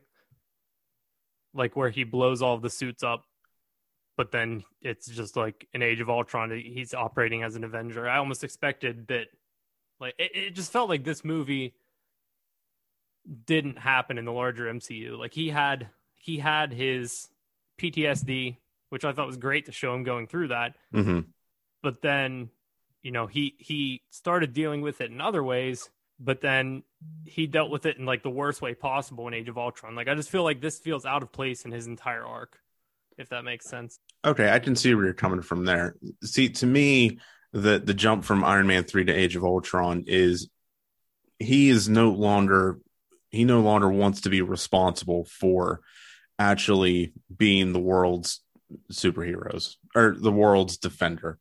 And he creates the um he creates the other drone. I, I don't know what are they referring to them as drones from age of ultron? Um, I don't know, like peacekeepers or something. peacekeepers. I, I, can't, I can't remember the exact term but he he creates the other robots to basically help him where he can't or where he can't be. And i mean his suits were out, out outright destroyed in in iron man 3 hmm partly because of the attack on his home and partly because of his own volition where he just decides to obliterate them. Uh, so the way i saw it is this is the next this would be a next step for him of i no longer want to take on this role but i will help develop that next step of putting a a shield around the earth if you will Right. as he as he says the character arc he goes through in this i feel like leads to ultron Yeah, I can see that now. That's that's fair. and i i love what shane black does and i love the i, I just love shane black in general uh i love how he writes kids i love the kid in this Yeah, um I think it's pretty cool. he was uh and i it it does it does get kind of generic it, is kind of generic at times but i can accept it on this one just for the fact that it has some interesting twists it plays with action in a very interesting way we see the uh, i love the se- i love the sequence of everybody falling out of air force one and the suit coming down and grabbing Yeah, that was a Everyone. cool sequence. to me, it's very corny all around, but I like when things can get campy and corny in a good way. And I think Shane Black does that extremely well. I love how over the top the man the quote Mandarin was, and the fact that we find out that it's not. And it, I know people hated that twist at first, but do you really want Ben Kingsley as the actual Mandarin at this point? No. Like I, I think we're better off getting what we're getting in Shang Chi, uh, with with a more complex background. Uh, so I, I really enjoyed it. It's it's one of my, it's in my top twelve. Okay, fair point. I mean, I, I liked it. Um, I just thought that Killian wasn't very compelling, and I think the Pepper like killing Killian at the end and like knowing how to like fight was just a little weird. Um, I don't know, but I I can I can forgive that. I mean, it's a comic book movie; people just kind of know how to fight in these, right? Yeah. so, so your 18 was Iron Man three, and yep. my my 18 is another origin story as the pattern continues in this bottom half uh, of Captain Marvel. And it's kind of a disappointment to me because I, I really wanted to enjoy this more than I did. And for anybody that loves it, good on you. We're not, I'm not trying to tear it down at all. Just, I, I couldn't, um, I thought a lot of it was overly, uh, sentimental and hammy in ways uh-huh. that weren't good.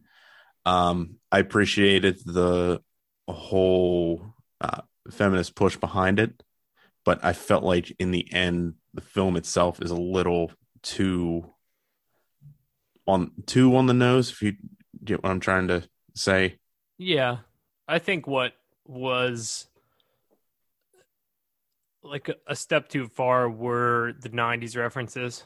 Yeah, right. Like those were funny in some instances, but you know, it was almost all of the comedic moments of the film were 90s references. Pretty much. like all of the jokes. Um, yeah, w- one one of the biggest gripes I have specifically with the 90s references is the the soundtrack.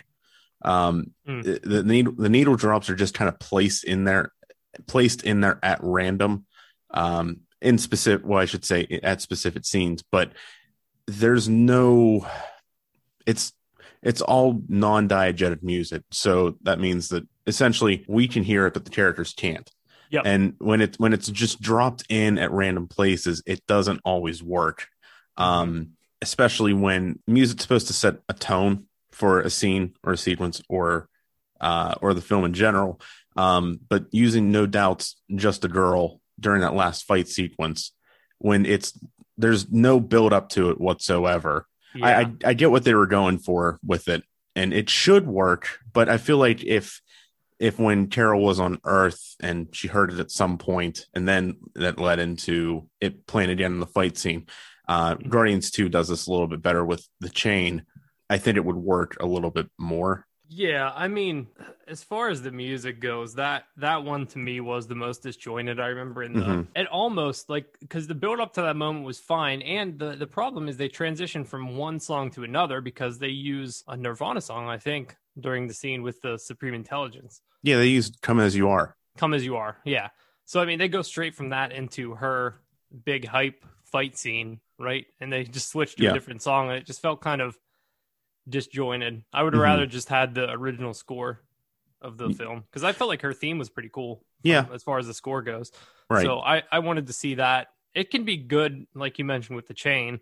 Um, the best example in the MCU is um, "Immigrant Song" in easily, Rock. easily. Like, and that, and that that was the only instance of uh, a song like that being used whereas here it was almost overwhelming like with the number of 90 songs they tried to just shove mm-hmm. into here I mean, we're we're kind of hammering home on a minor detail, uh, mm-hmm. but I, I just overall, that's a pretty good example of all of the problems we have. Is mm-hmm. they're all just these little things that keep dinging it for for both of us. Yeah, my my biggest problem, and I think this is a, a valid criticism, and I also know it was an explicit choice by them, which makes me want to criticize it even more. The decision to have Carol have like a memory wipe for the entire movie. Because mm-hmm. we never really, in this movie or really in Endgame due to her limited uh, screen time, we never really got a sense for who Carol is. they mostly told us in the movie who she was right you know, before the accident and we got a couple flashbacks with her and maria overall i just felt like we saw pre Warrior Carol Danvers and we saw like memory memory wiped Carol Danvers. Right. And even in the last fight, I feel like we weren't really seeing who Carol was. And the good thing with this is they have almost a blank slate for the character's personality to work with in the next film, right? And they, Yeah. and they they are switching directors, so that could be good. Um Nia DaCosta is going to direct it instead of Anna Boden and Ryan Fleck. Yeah, and that's a shame because I really like both of their work. Um, they they're a couple that they do all of their productions together. Mhm. Um, but I really liked Hal- Half Nelson. I really liked it's kind of a funny story. Still have yet to see Sugar, but uh, I, I when I saw that they were directing this, I got really excited because Mhm. they they have a, a unique visual style. It doesn't really come off here. Uh, this just felt like a gen the the the visual cues felt felt very generic Marvel to me. Mhm. Yeah. Um, and it felt like at points they were just kind of going through the beats of of every hero's origin. Mhm. Not to mention a lot of the side characters that were kind of hyped up that they were bringing back, uh, Like Coulson. like Coulson. Yeah, Coulson was kind of wasted in this one. Yeah, I think it was Um, more. It was they played it up like it was going to be more than an Easter egg, but it was more more like closer to an Easter egg, right? Like he had his own character poster, I think, and stuff, and it was like Yeah, he had maybe like five or six lines. Ronan was another one where they were hyping him up to bring him Mm. back, and and the, he was one of the biggest gripes of Guardians of the Galaxy. He was one of the biggest criticisms of it is he wasn't a great villain Yeah, because there's there's not much to him, and so to bring him back and hype him up to say, oh, he's coming back, you'd expect just a little more backstory Mhm. to him or a little bit more development, but no, he's still just an an extremist that yeah, wants to take out the Skrulls. yeah, and Korath coming back too. I feel like those two cameos in particular, because that I mean they basically were cameos, right? essentially. Uh, those two in particular felt like the only thing they did was make the universe feel small. Yeah, It's like we've had we've had two movies that are focused in space and have the same or villain. two franchises. Yeah, and like we have these two characters that kind of show up in both and in a way that doesn't relate the two movies to each other really, like the plots at Mhm. all.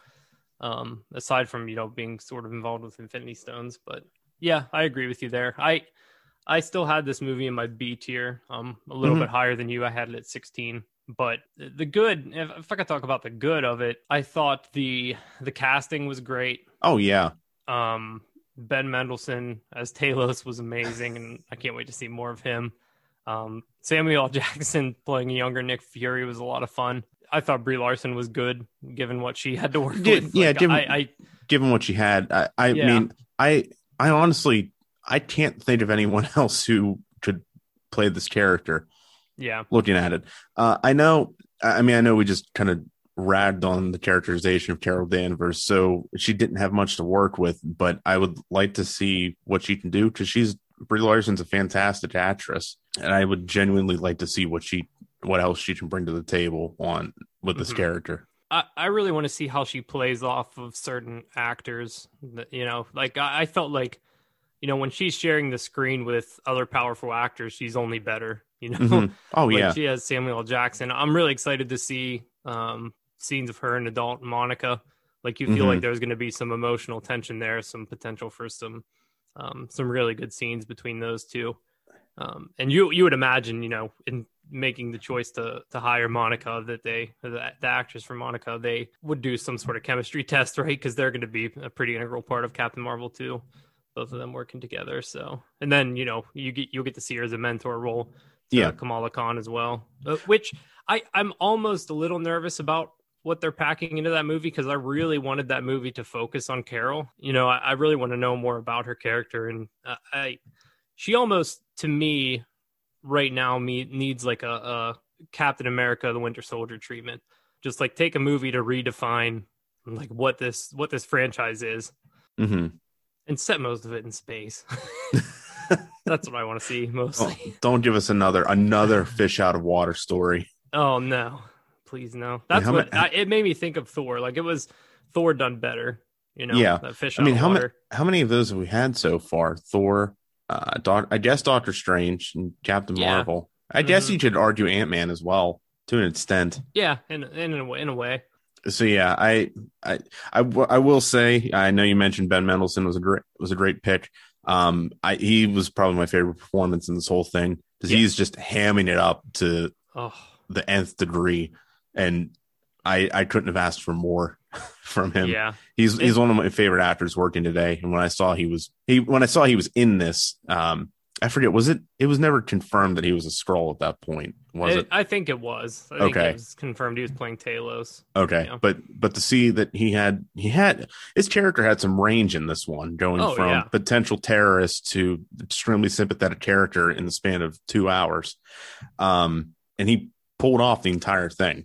What I thought was really great was in like kind of the opening scene after Carol gets captured um, doing that mission with the Kree, mm-hmm. there's the scene where the Skrulls are like going through her memories, and Ben Mendelsohn's talking, and they're they're like kind of like aloof and goofy. Yeah. And and I was like watching it and I'm like, this is so weird. Like I didn't expect them to be like this. And then it turns out like they're not bad right people. That's like, why. Yeah, and it, it, makes that like it recontextualizes the whole the whole rest of the movie. And I, I really, really like that and I, I, thought it was great. Like it reminded me a lot of the the Mandarin twist in Iron Man three. So uh, I thought this one was more effective though, just because the the twist added a bit more to the story as well. I, I like the characterization of Talos after after that twist a lot. He and Samuel Jackson as Fury had a lot of a lot of good dialogue.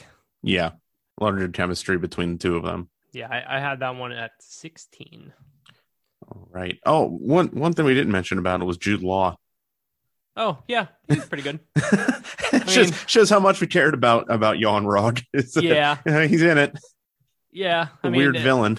Not the strongest villain. I I really liked how she chumped him at the end though, and he's like, "Let's fight one on one," and she just blasted him. Like, yeah, of course she doesn't have to prove anything to him. So I, yeah. I like that scene a lot. Yes, yeah. got the message across. Yeah, fun way to kind of subvert the expectations of a final battle. yeah, over yeah. Overall, the film is fine. The, the complaints I have with it are just minor things along the way that add up to just it being meh to me. Mm-hmm. So that's actually the final movie of my um, B tier. Oh boy! So yeah, we're my... we're gonna have a long debate then. my B tier is Ant Man and the Wasp at twenty one, Captain America: The First Avenger at twenty, Ant Man at nineteen, Iron Man three at eighteen, Doctor Strange at seventeen, Captain Marvel at 16. And then that's that's my B tier. All right. So I'm down to 15. I think uh what we have left from you right now is your 17, huh? Yes. So my 17 is Avengers Age of Ultron. Okay. And so I, I actually have that at 15 as mm-hmm. my first uh tier A movie. yep. We'll we'll get to that. We'll get to that in a minute then. And my 16 was Ant-Man, which we've already talked about. Mm, okay. So, um, and again, so John what, John's using an, a, a, CBA tiered system. I don't have that. Mine's just twenty five through thirteen, based mm-hmm. on yeah my own my, personal criteria. And mine still is that. I just to me you group them together that it was way. Easier which, to group them and then rank them within that group. yeah, I mean that's so, that's a way to do it. yeah, I thought it was. I thought it'd be easier in the future too, because I can, you know, without looking at my rankings, narrow how I need to place it based on what like letter grade I give uh, give mm-hmm. a future project. So so yeah, what are what are your thoughts on Age of Ultron? We had it ranked so, around a similar place. So yeah, so it it's kind of a shame because I I really like this. I really like the concept behind this. There's a lot of great action. There's a lot of great character development. There's a lot of great set pieces. I like the whole idea of James Spader playing Ultron. I like the idea of Ultron, and it just I think you I had seen it I think 3 times in the theaters opening weekend. I was so excited for it. Mm-hmm. There was so much potential with what they could do with it and I just I just never want to go back to it. It there's not like it's still great, but there's it's just pure plot at at points and I just and it just sets up more for the MCU at points and I just it's it's weird to me, you know? Like mm-hmm. I'm trying to think of a good way to describe it, and all I can say is it maybe because my expectations were so high that reality didn't meet those expectations, and I just haven't found a way to to reconcile those two yet. But for me, it just it doesn't sit well with me anymore. Yeah, I mean, I I still really enjoy it. Um, yeah, it's it's definitely to me far and away like the weakest Avengers movie. Like it, it didn't. Looking back, it doesn't it doesn't quite feel like the event that the other ones do. Right? I th- like I remember I th- seeing it in theaters. It felt like an event. I think but, that's I think um, that's a good way to say it. Mm-hmm. It it didn't it didn't feel as much like must see. Like I have to go out and, and watch this again the way I felt with the other three.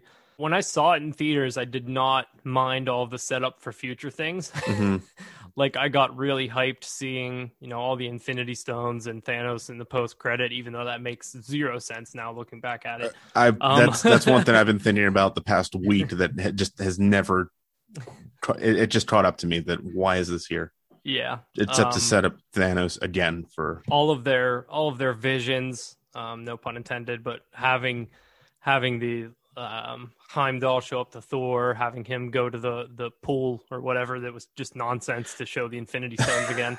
It, which I I mean I remember seeing that in theater and like eating it up and being like, oh my goodness, like I can't believe they're doing this. Yeah, like because I was just a sucker for that kind of thing.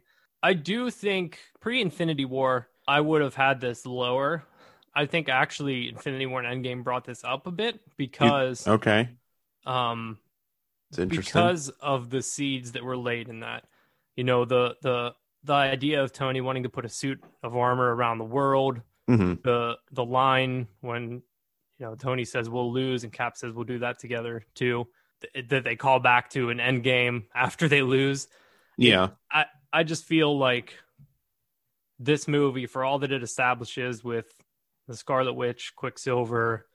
You know, we get Klaue in this movie.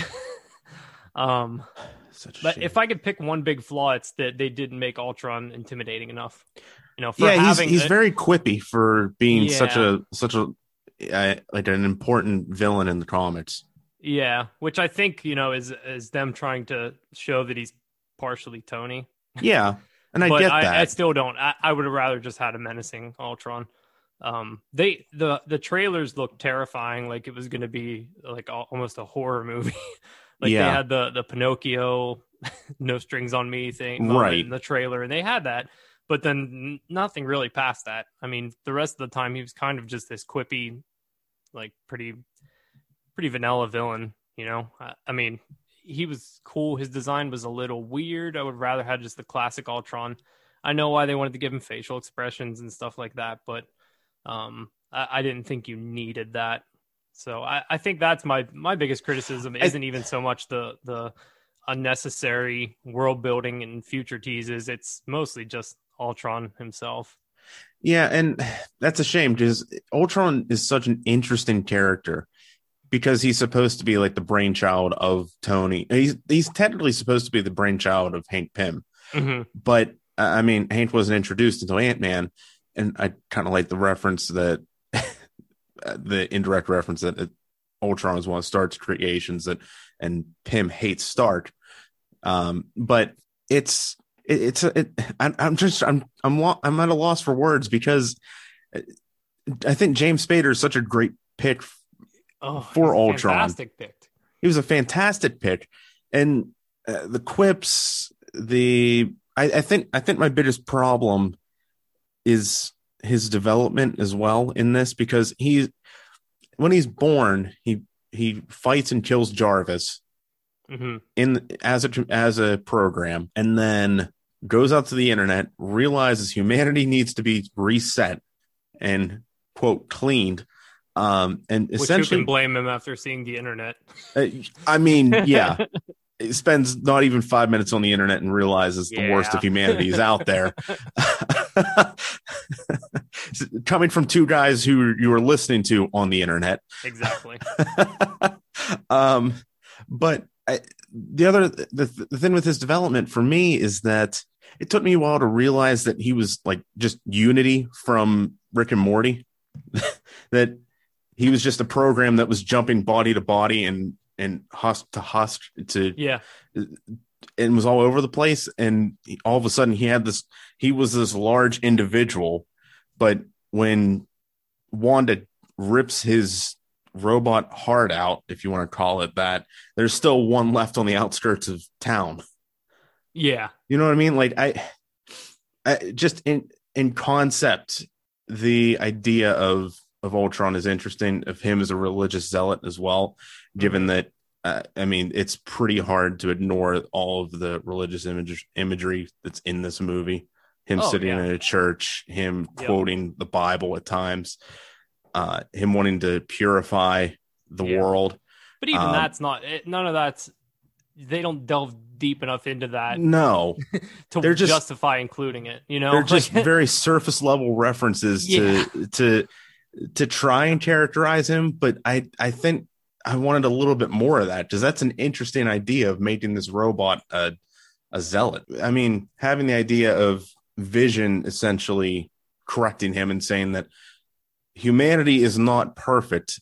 I understand it, but I was born. Yes, I understand that, but I was born yesterday. Mm-hmm. I think having Vision and Ultron have a little more back and forth on that would have been yep. a lot more interesting than just that last scene they needed more scenes together before that because that that scene was to me the best in the movie. I yeah. love that line. It's one of my favorite scenes in the MCU. You know, just Ultron saying they're doomed and Vision.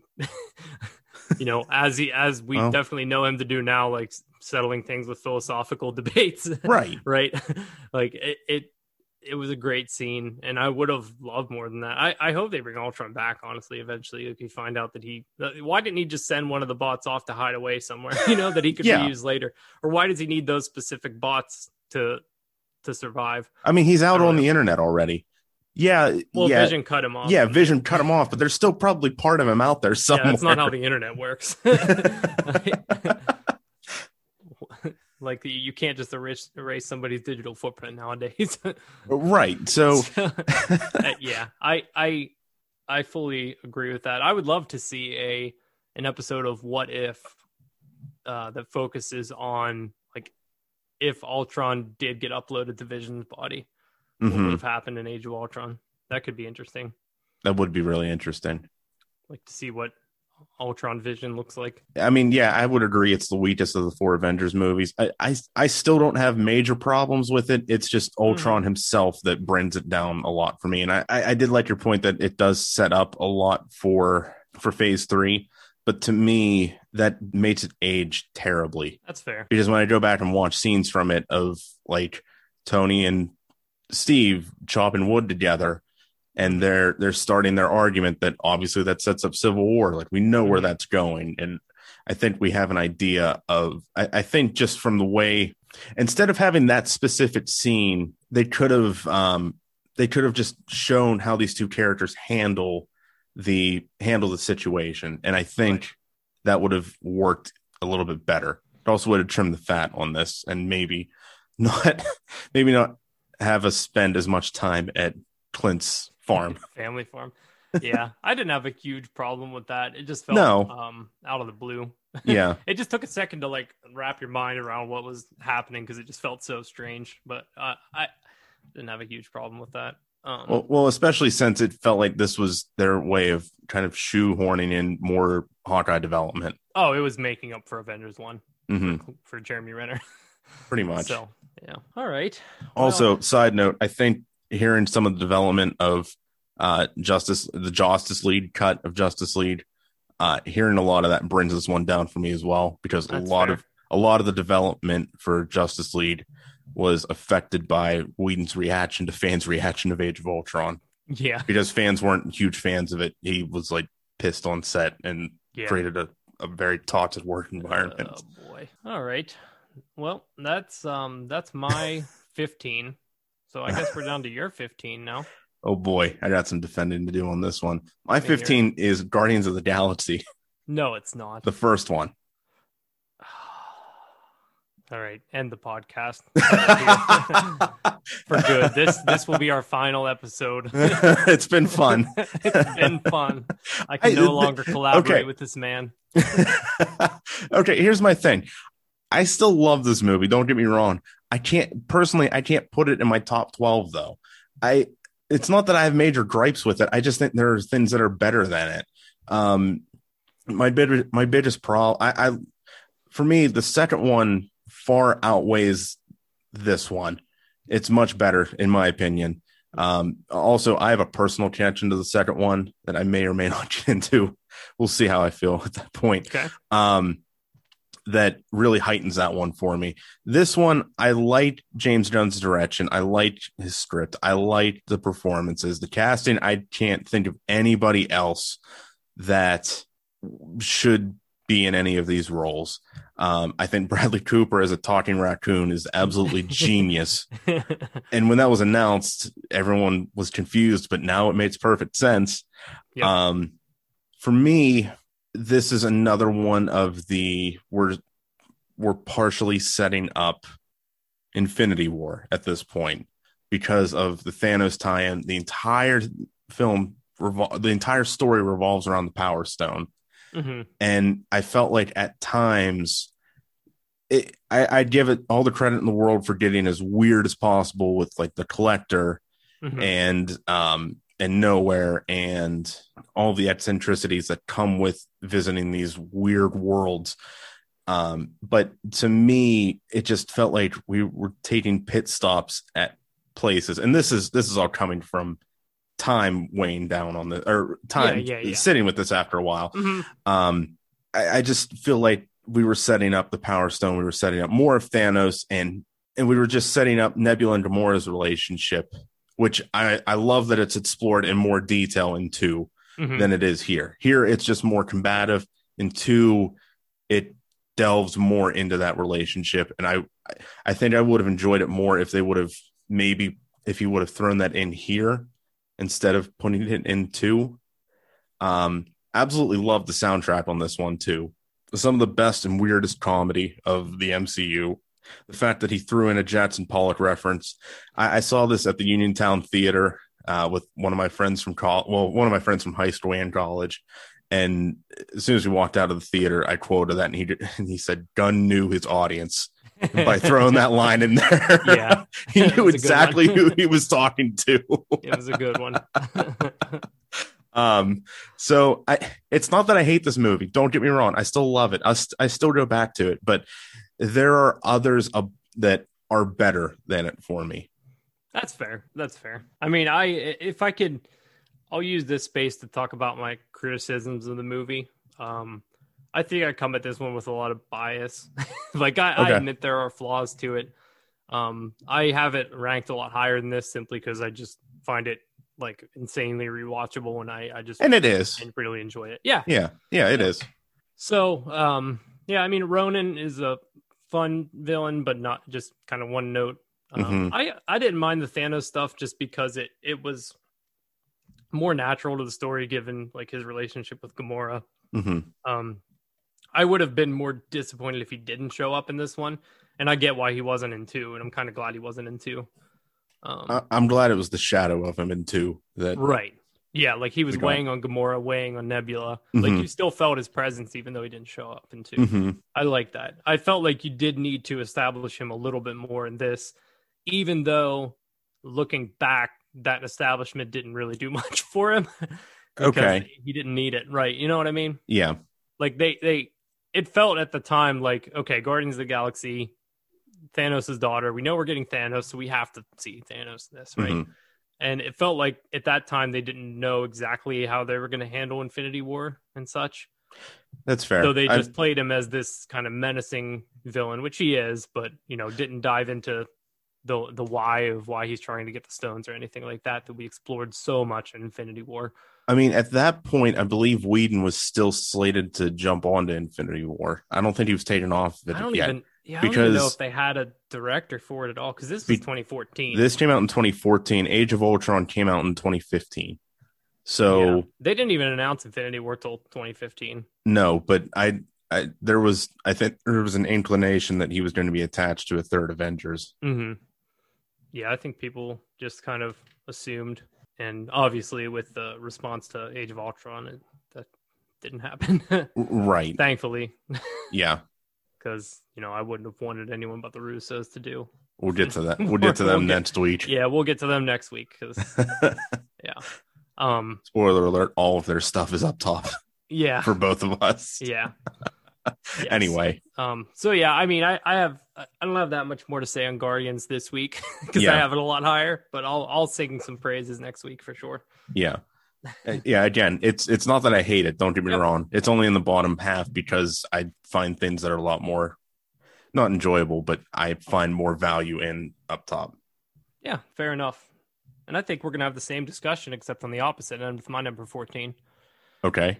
Which is Iron Man. Yeah, we are gonna have a separate discussion. now we can end the podcast.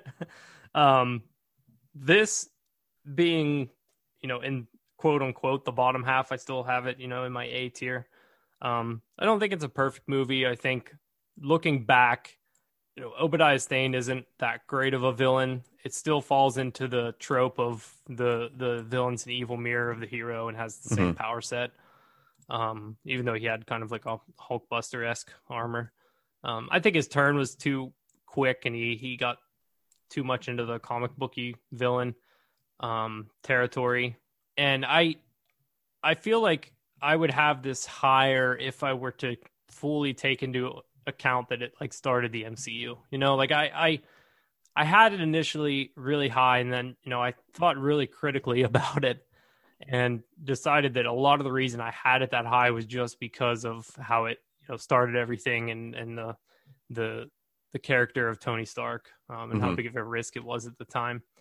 I really love the movie. Like I said, I, I think it's an A movie. it's in my in my A tier. Um, I think there are some villain problems a little bit compared to some of the other villains we've seen in in recent years, and how Marvel's really kind of in the last three years, the last half of Phase Three and onward, their villain game really turned around. Mm-hmm. Maybe even the entire Phase Three onward, their villain game turned around. So I I have it down a little bit low. Um, I think there are some elements of the movie that just feel a little bit dated, and it's not that much of a criticism. See, this is where this is where I kind of disagree with you because I, I get where you're coming from, where it where you, you're saying this chips off the MCU, but the way I see it, this can stand on its own as its own film. Mm-hmm. Like, yeah. like you don't have to watch the post credit scene, and everything else can make sense. It's it's set maybe for Coulson being in it, just in one or mm-hmm. two scenes, you could literally cut off the post credit scene and it stand stands on its own oh, about sure. about an arms dealer who comes to terms with the things that he has done and wants to make peace with that. And there's I I think there's great character development in here, great character growth, and I really like the fact that um, it was a gamble for Marvel to, to cast Robert Downey Jr. of all people, for sure, who who had a very rocky career up to this point yep. uh, who then essentially embodied Tony Stark in, himself in his public persona, and it got the redemption arc that he truly deserved, I think. And yeah, I'll, I'll agree with you. The stuff with Obadiah Stane is a little corny whenever he he just up and turns and says, "I'm the one. Who do you think the one that? Mm-hmm. Who do you think's the one that? Yeah, uh, sold the sold those, or who's the one that voted you out? I, yeah, I think that's a little much, but I can forgive it on that in this case, just because it, to me this one has aged very well. Because it it it came out in 2008 this was if you think about it this is going to sound weird and i don't mean to really delve into politics but this was like the last of these movies of the bush era of uh, of dealing with sh- either shady arms deals in the middle east or dealing with the war in afghanistan and iraq before we hit the obama era. And it I feel like this made things a little more black and white than we got in future installments. So mm-hmm. I think it's a very interesting uh, either historical document or relic of that of those last couple years of that era. So I think it's I I think it holds up pretty well, at least to me. So that that's, that's why not to not to mention points. not to mention with with it kicking off the MCU, it set up a I think it set up a great template for what's to come between, except for Iron Man 2, between and, and the Incredible Hulk and Thor. Yeah. um, I think it ended up setting up a great template for what character development could happen in these movies. It didn't just have to be a, a Sam Raimi Spider Man trilogy where we get Peter Parker's arc over three installments. Yeah. And I think I think me having it at this spot is more representative, a more more of a compliment to the things that I have above it, as opposed to that's fair. knock on this itself. Like I I I have this I mentioned in my A in my A category. Mm-hmm. Um, my next category is A plus.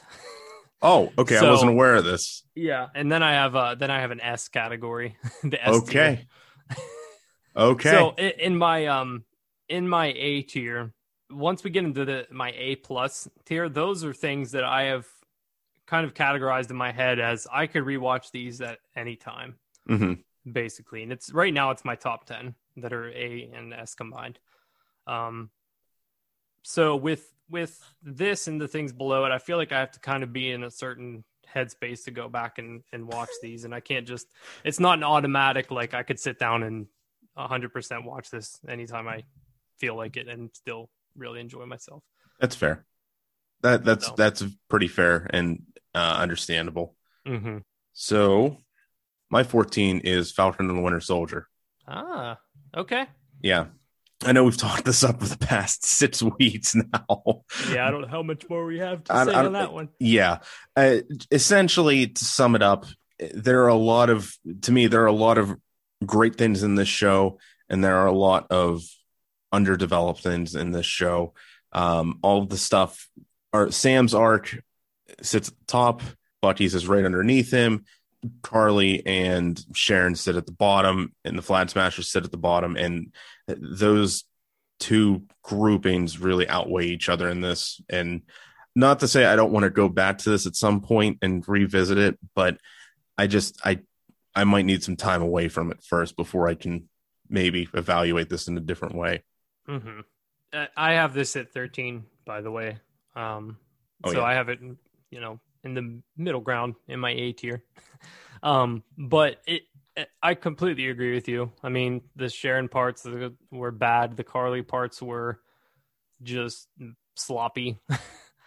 um, I like John Walker's arc a lot. I loved Zemo's involvement. Sam's arc, you know, rightfully was the focus, and it was incredible. Yeah, John's Like, arc, one too. of one of the best hero arcs we've ever gotten in the MCU um, for Sam, and you know Bucky's was really good too. If not, you know, it's not as big of a focus as Sam, but his is more of a, a subtle growth over the series. Um, so I like that. I, I think you know the the Sharon stuff and the Flag Smasher stuff drug it drug the series down where Mhm. it, it could have been you know a, a top tier piece of MCU content Right. honestly. Um, and I just don't see it as that. Uh, I I do would like to rewatch this. This kind of strikes me as one that is gonna look a little bit better over time as we flesh out the rest of Sam's career as Cap. You know, assuming if, if the Sharon Power Broker stuff pays off, it might make this look a little bit better. If they kind of just drop it going forward due to the response that it seems to be getting, then it's Mhm. gonna look worse. Um, Yeah. I have it as you know middle of the ground. It would be a lot lower if not for Sam's arc and the courage they had to dive Easily. into racism and everything. Easily. you know. Thankfully, that was the focus of the show, and I, I don't think the the Karli stuff and the Flag Smashers and Sharon brought it down enough to to move it lower in the list. Just No. because Sam Sam Sam's arc keeps it afloat, and they did some good stuff with John Walker and Bucky and Zemo as well. So hmm but if you want more of our our thoughts on that we've we've covered it very much in depth um probably what like Almost eight hours out- of podcast six to eight hours of podcasting Yeah. on that. So go check out our previous episodes if you're if you're interested. Actually, please go please go check those out. okay so i think the last thing we have to cover this week is your number 13 Yeah, and this is going to shock a lot of people. so brace yourselves. But I put the first Avengers in this bottom half at number wow 13. captain america the first avenger yeah. Again, how did that get there? Yeah, I mean, I mean the Avengers, the the 2012 uh, first team up. I, it's not again. It's the same thing with Guardians. It's not that I don't like it. It- It's not that there's a lot wrong with it. I just think there are th- the other Avengers movies were better than this. The other two were better than this, and there are a lot of individual entries that make that make this look worse. To me, the only major part of it I like looking back at it is the Battle of New York, and that's a good 45 minutes of of the whole movie. So the whole thing acts as a as an event in and of itself. Mhm. To me, it, there's no character development in it. It's hard to it's pure plot at this point and it's hard for me to want to sit down and just watch this one. Hmm. Not to mention, I like Loki as a villain. I like him in. I like Tom Hiddleston's performance in this. I feel like I feel like they kind of forced Loki to be a villain in this case. Interesting. Like I, I feel like they forced him to be the villain of of this one. I get that they set him up in Thor to do that, but mm-hmm. he just kind of shows up and declares himself ruler of Earth. all yeah. of a sudden. Not and, so much a trickster, more of just like a, standard villain, right? Yeah, and all of the stuff with the Chitauri. Uh, we we forgot to touch on this in in, the, in one of our Falcon Winter Soldier episodes, but this chits off the whole big three of aliens, androids, and wizards. yeah, yeah. Um, but this was the first set of aliens that they fought, and it's I don't know it. it they're just generic villains because they can't yeah. be beating up on humans. And I still don't understand what the Chitauri are supposed to be doing. Is Thanos supposed to be trying to take over Earth at this point, or it, there's just a there there shouldn't be this many questions that come with an Avengers movie. Yeah, to me, since I watched it last a couple years ago, I haven't wanted to go back to it since. Mm-hmm. Yeah, I mean, I I agree. Also, on... the the nostalgia's worn off on it for me. Yeah, I think I could. I still look at it through rose-colored glasses for sure. I'm sure, but um, I agree on the Loki stuff. I mean, I think this is his weakest film just because he's given more one-note role to play mm-hmm. due to the nature of the movie. So I, I do agree with that. I don't agree uh, necessarily agree with the um, lack of character development. I mean, we we see Tony go from being selfish and you know not wanting to even team up with with Cap or anybody to making the sacrifice play in the end. And you could argue that that kind of was his arc in the first movie, anyways, becoming more selfless. So he was kind of on that track, anyways. But I think he made steps there. That's kind and of his then, arc in all of his movies. Yeah, honestly, it really is. Um, as far as Steve goes, too, I, I, mean, I think the only two that had it in this film were were those 2 mm-hmm. Um, and for Steve, you know, I think this is really where his mistrust of the government starts. Starts when right? they were going to New New York. Yeah. Well, there's that and like when, you know, Fury's talking about having these high tech weapons they developed oh, yeah. for aliens and Steve goes and snoops around and finds all the Hydra weapons and mm-hmm. I think that looking back after the Winter Soldier, it's like, oh, they had the Hydra weapons because they're Hydra. that makes more sense now. Now that you put it that way, I I, yeah. I honestly never put that together until right either. now. I didn't either. It that's a, that's a good point. um, but yeah, I mean, I, I think this is where and maybe the the character development didn't pay off here, but this is where they started to lay the seeds for that arc for Steve. Um, that you know was greatly expanded upon in the Winter Soldier. Mm-hmm um, which we'll definitely get into next mm-hmm. episode. Yeah, and uh, I I just really like this movie. I did have it in my top twelve. We can talk about exactly where next week, um, and I can I can sing some more praises for it then. Mm-hmm. And uh, again, all of, for these thirteen that we just covered, that's not to say that we hated them necessarily. Nope. Uh, I know we just kind of crapped all over them for the past hour and a half, mm-hmm. but um, there's still there's still a lot of good in all of these that should still watch all of them if you get yeah. the chance. Um, even the ones that we said to skip, put them on the background. You'll still get something out of it. Yeah, so, so, so, enjoyable movies. Yeah, some of these are are good if you just need a night in and don't want to like and just want to turn your brain off for two hours. Yep. A lot of the ones in the bottom five were the, are that way. Yeah. so, um, yeah, to me, to me, I still like I still like the first Avengers. Um, I as much trouble as Joss Whedon has come out to be, I liked what he did with this and the fact that they brought him in after doing multiple TV series that dealt with team ups like this. I thought was a good idea, and it worked. Yeah. Yep, it did. Uh, the one, I mean, the one, the one thing I thought was a little odd too was this was the our first introduction to Mark Ruffalo's Bruce Banner. So the fact they just kind of had him walk out on screen and introduce himself was a little odd. Yeah, I mean, I know why you had to do it. I don't know. Yeah, I don't know what else you do in that situation.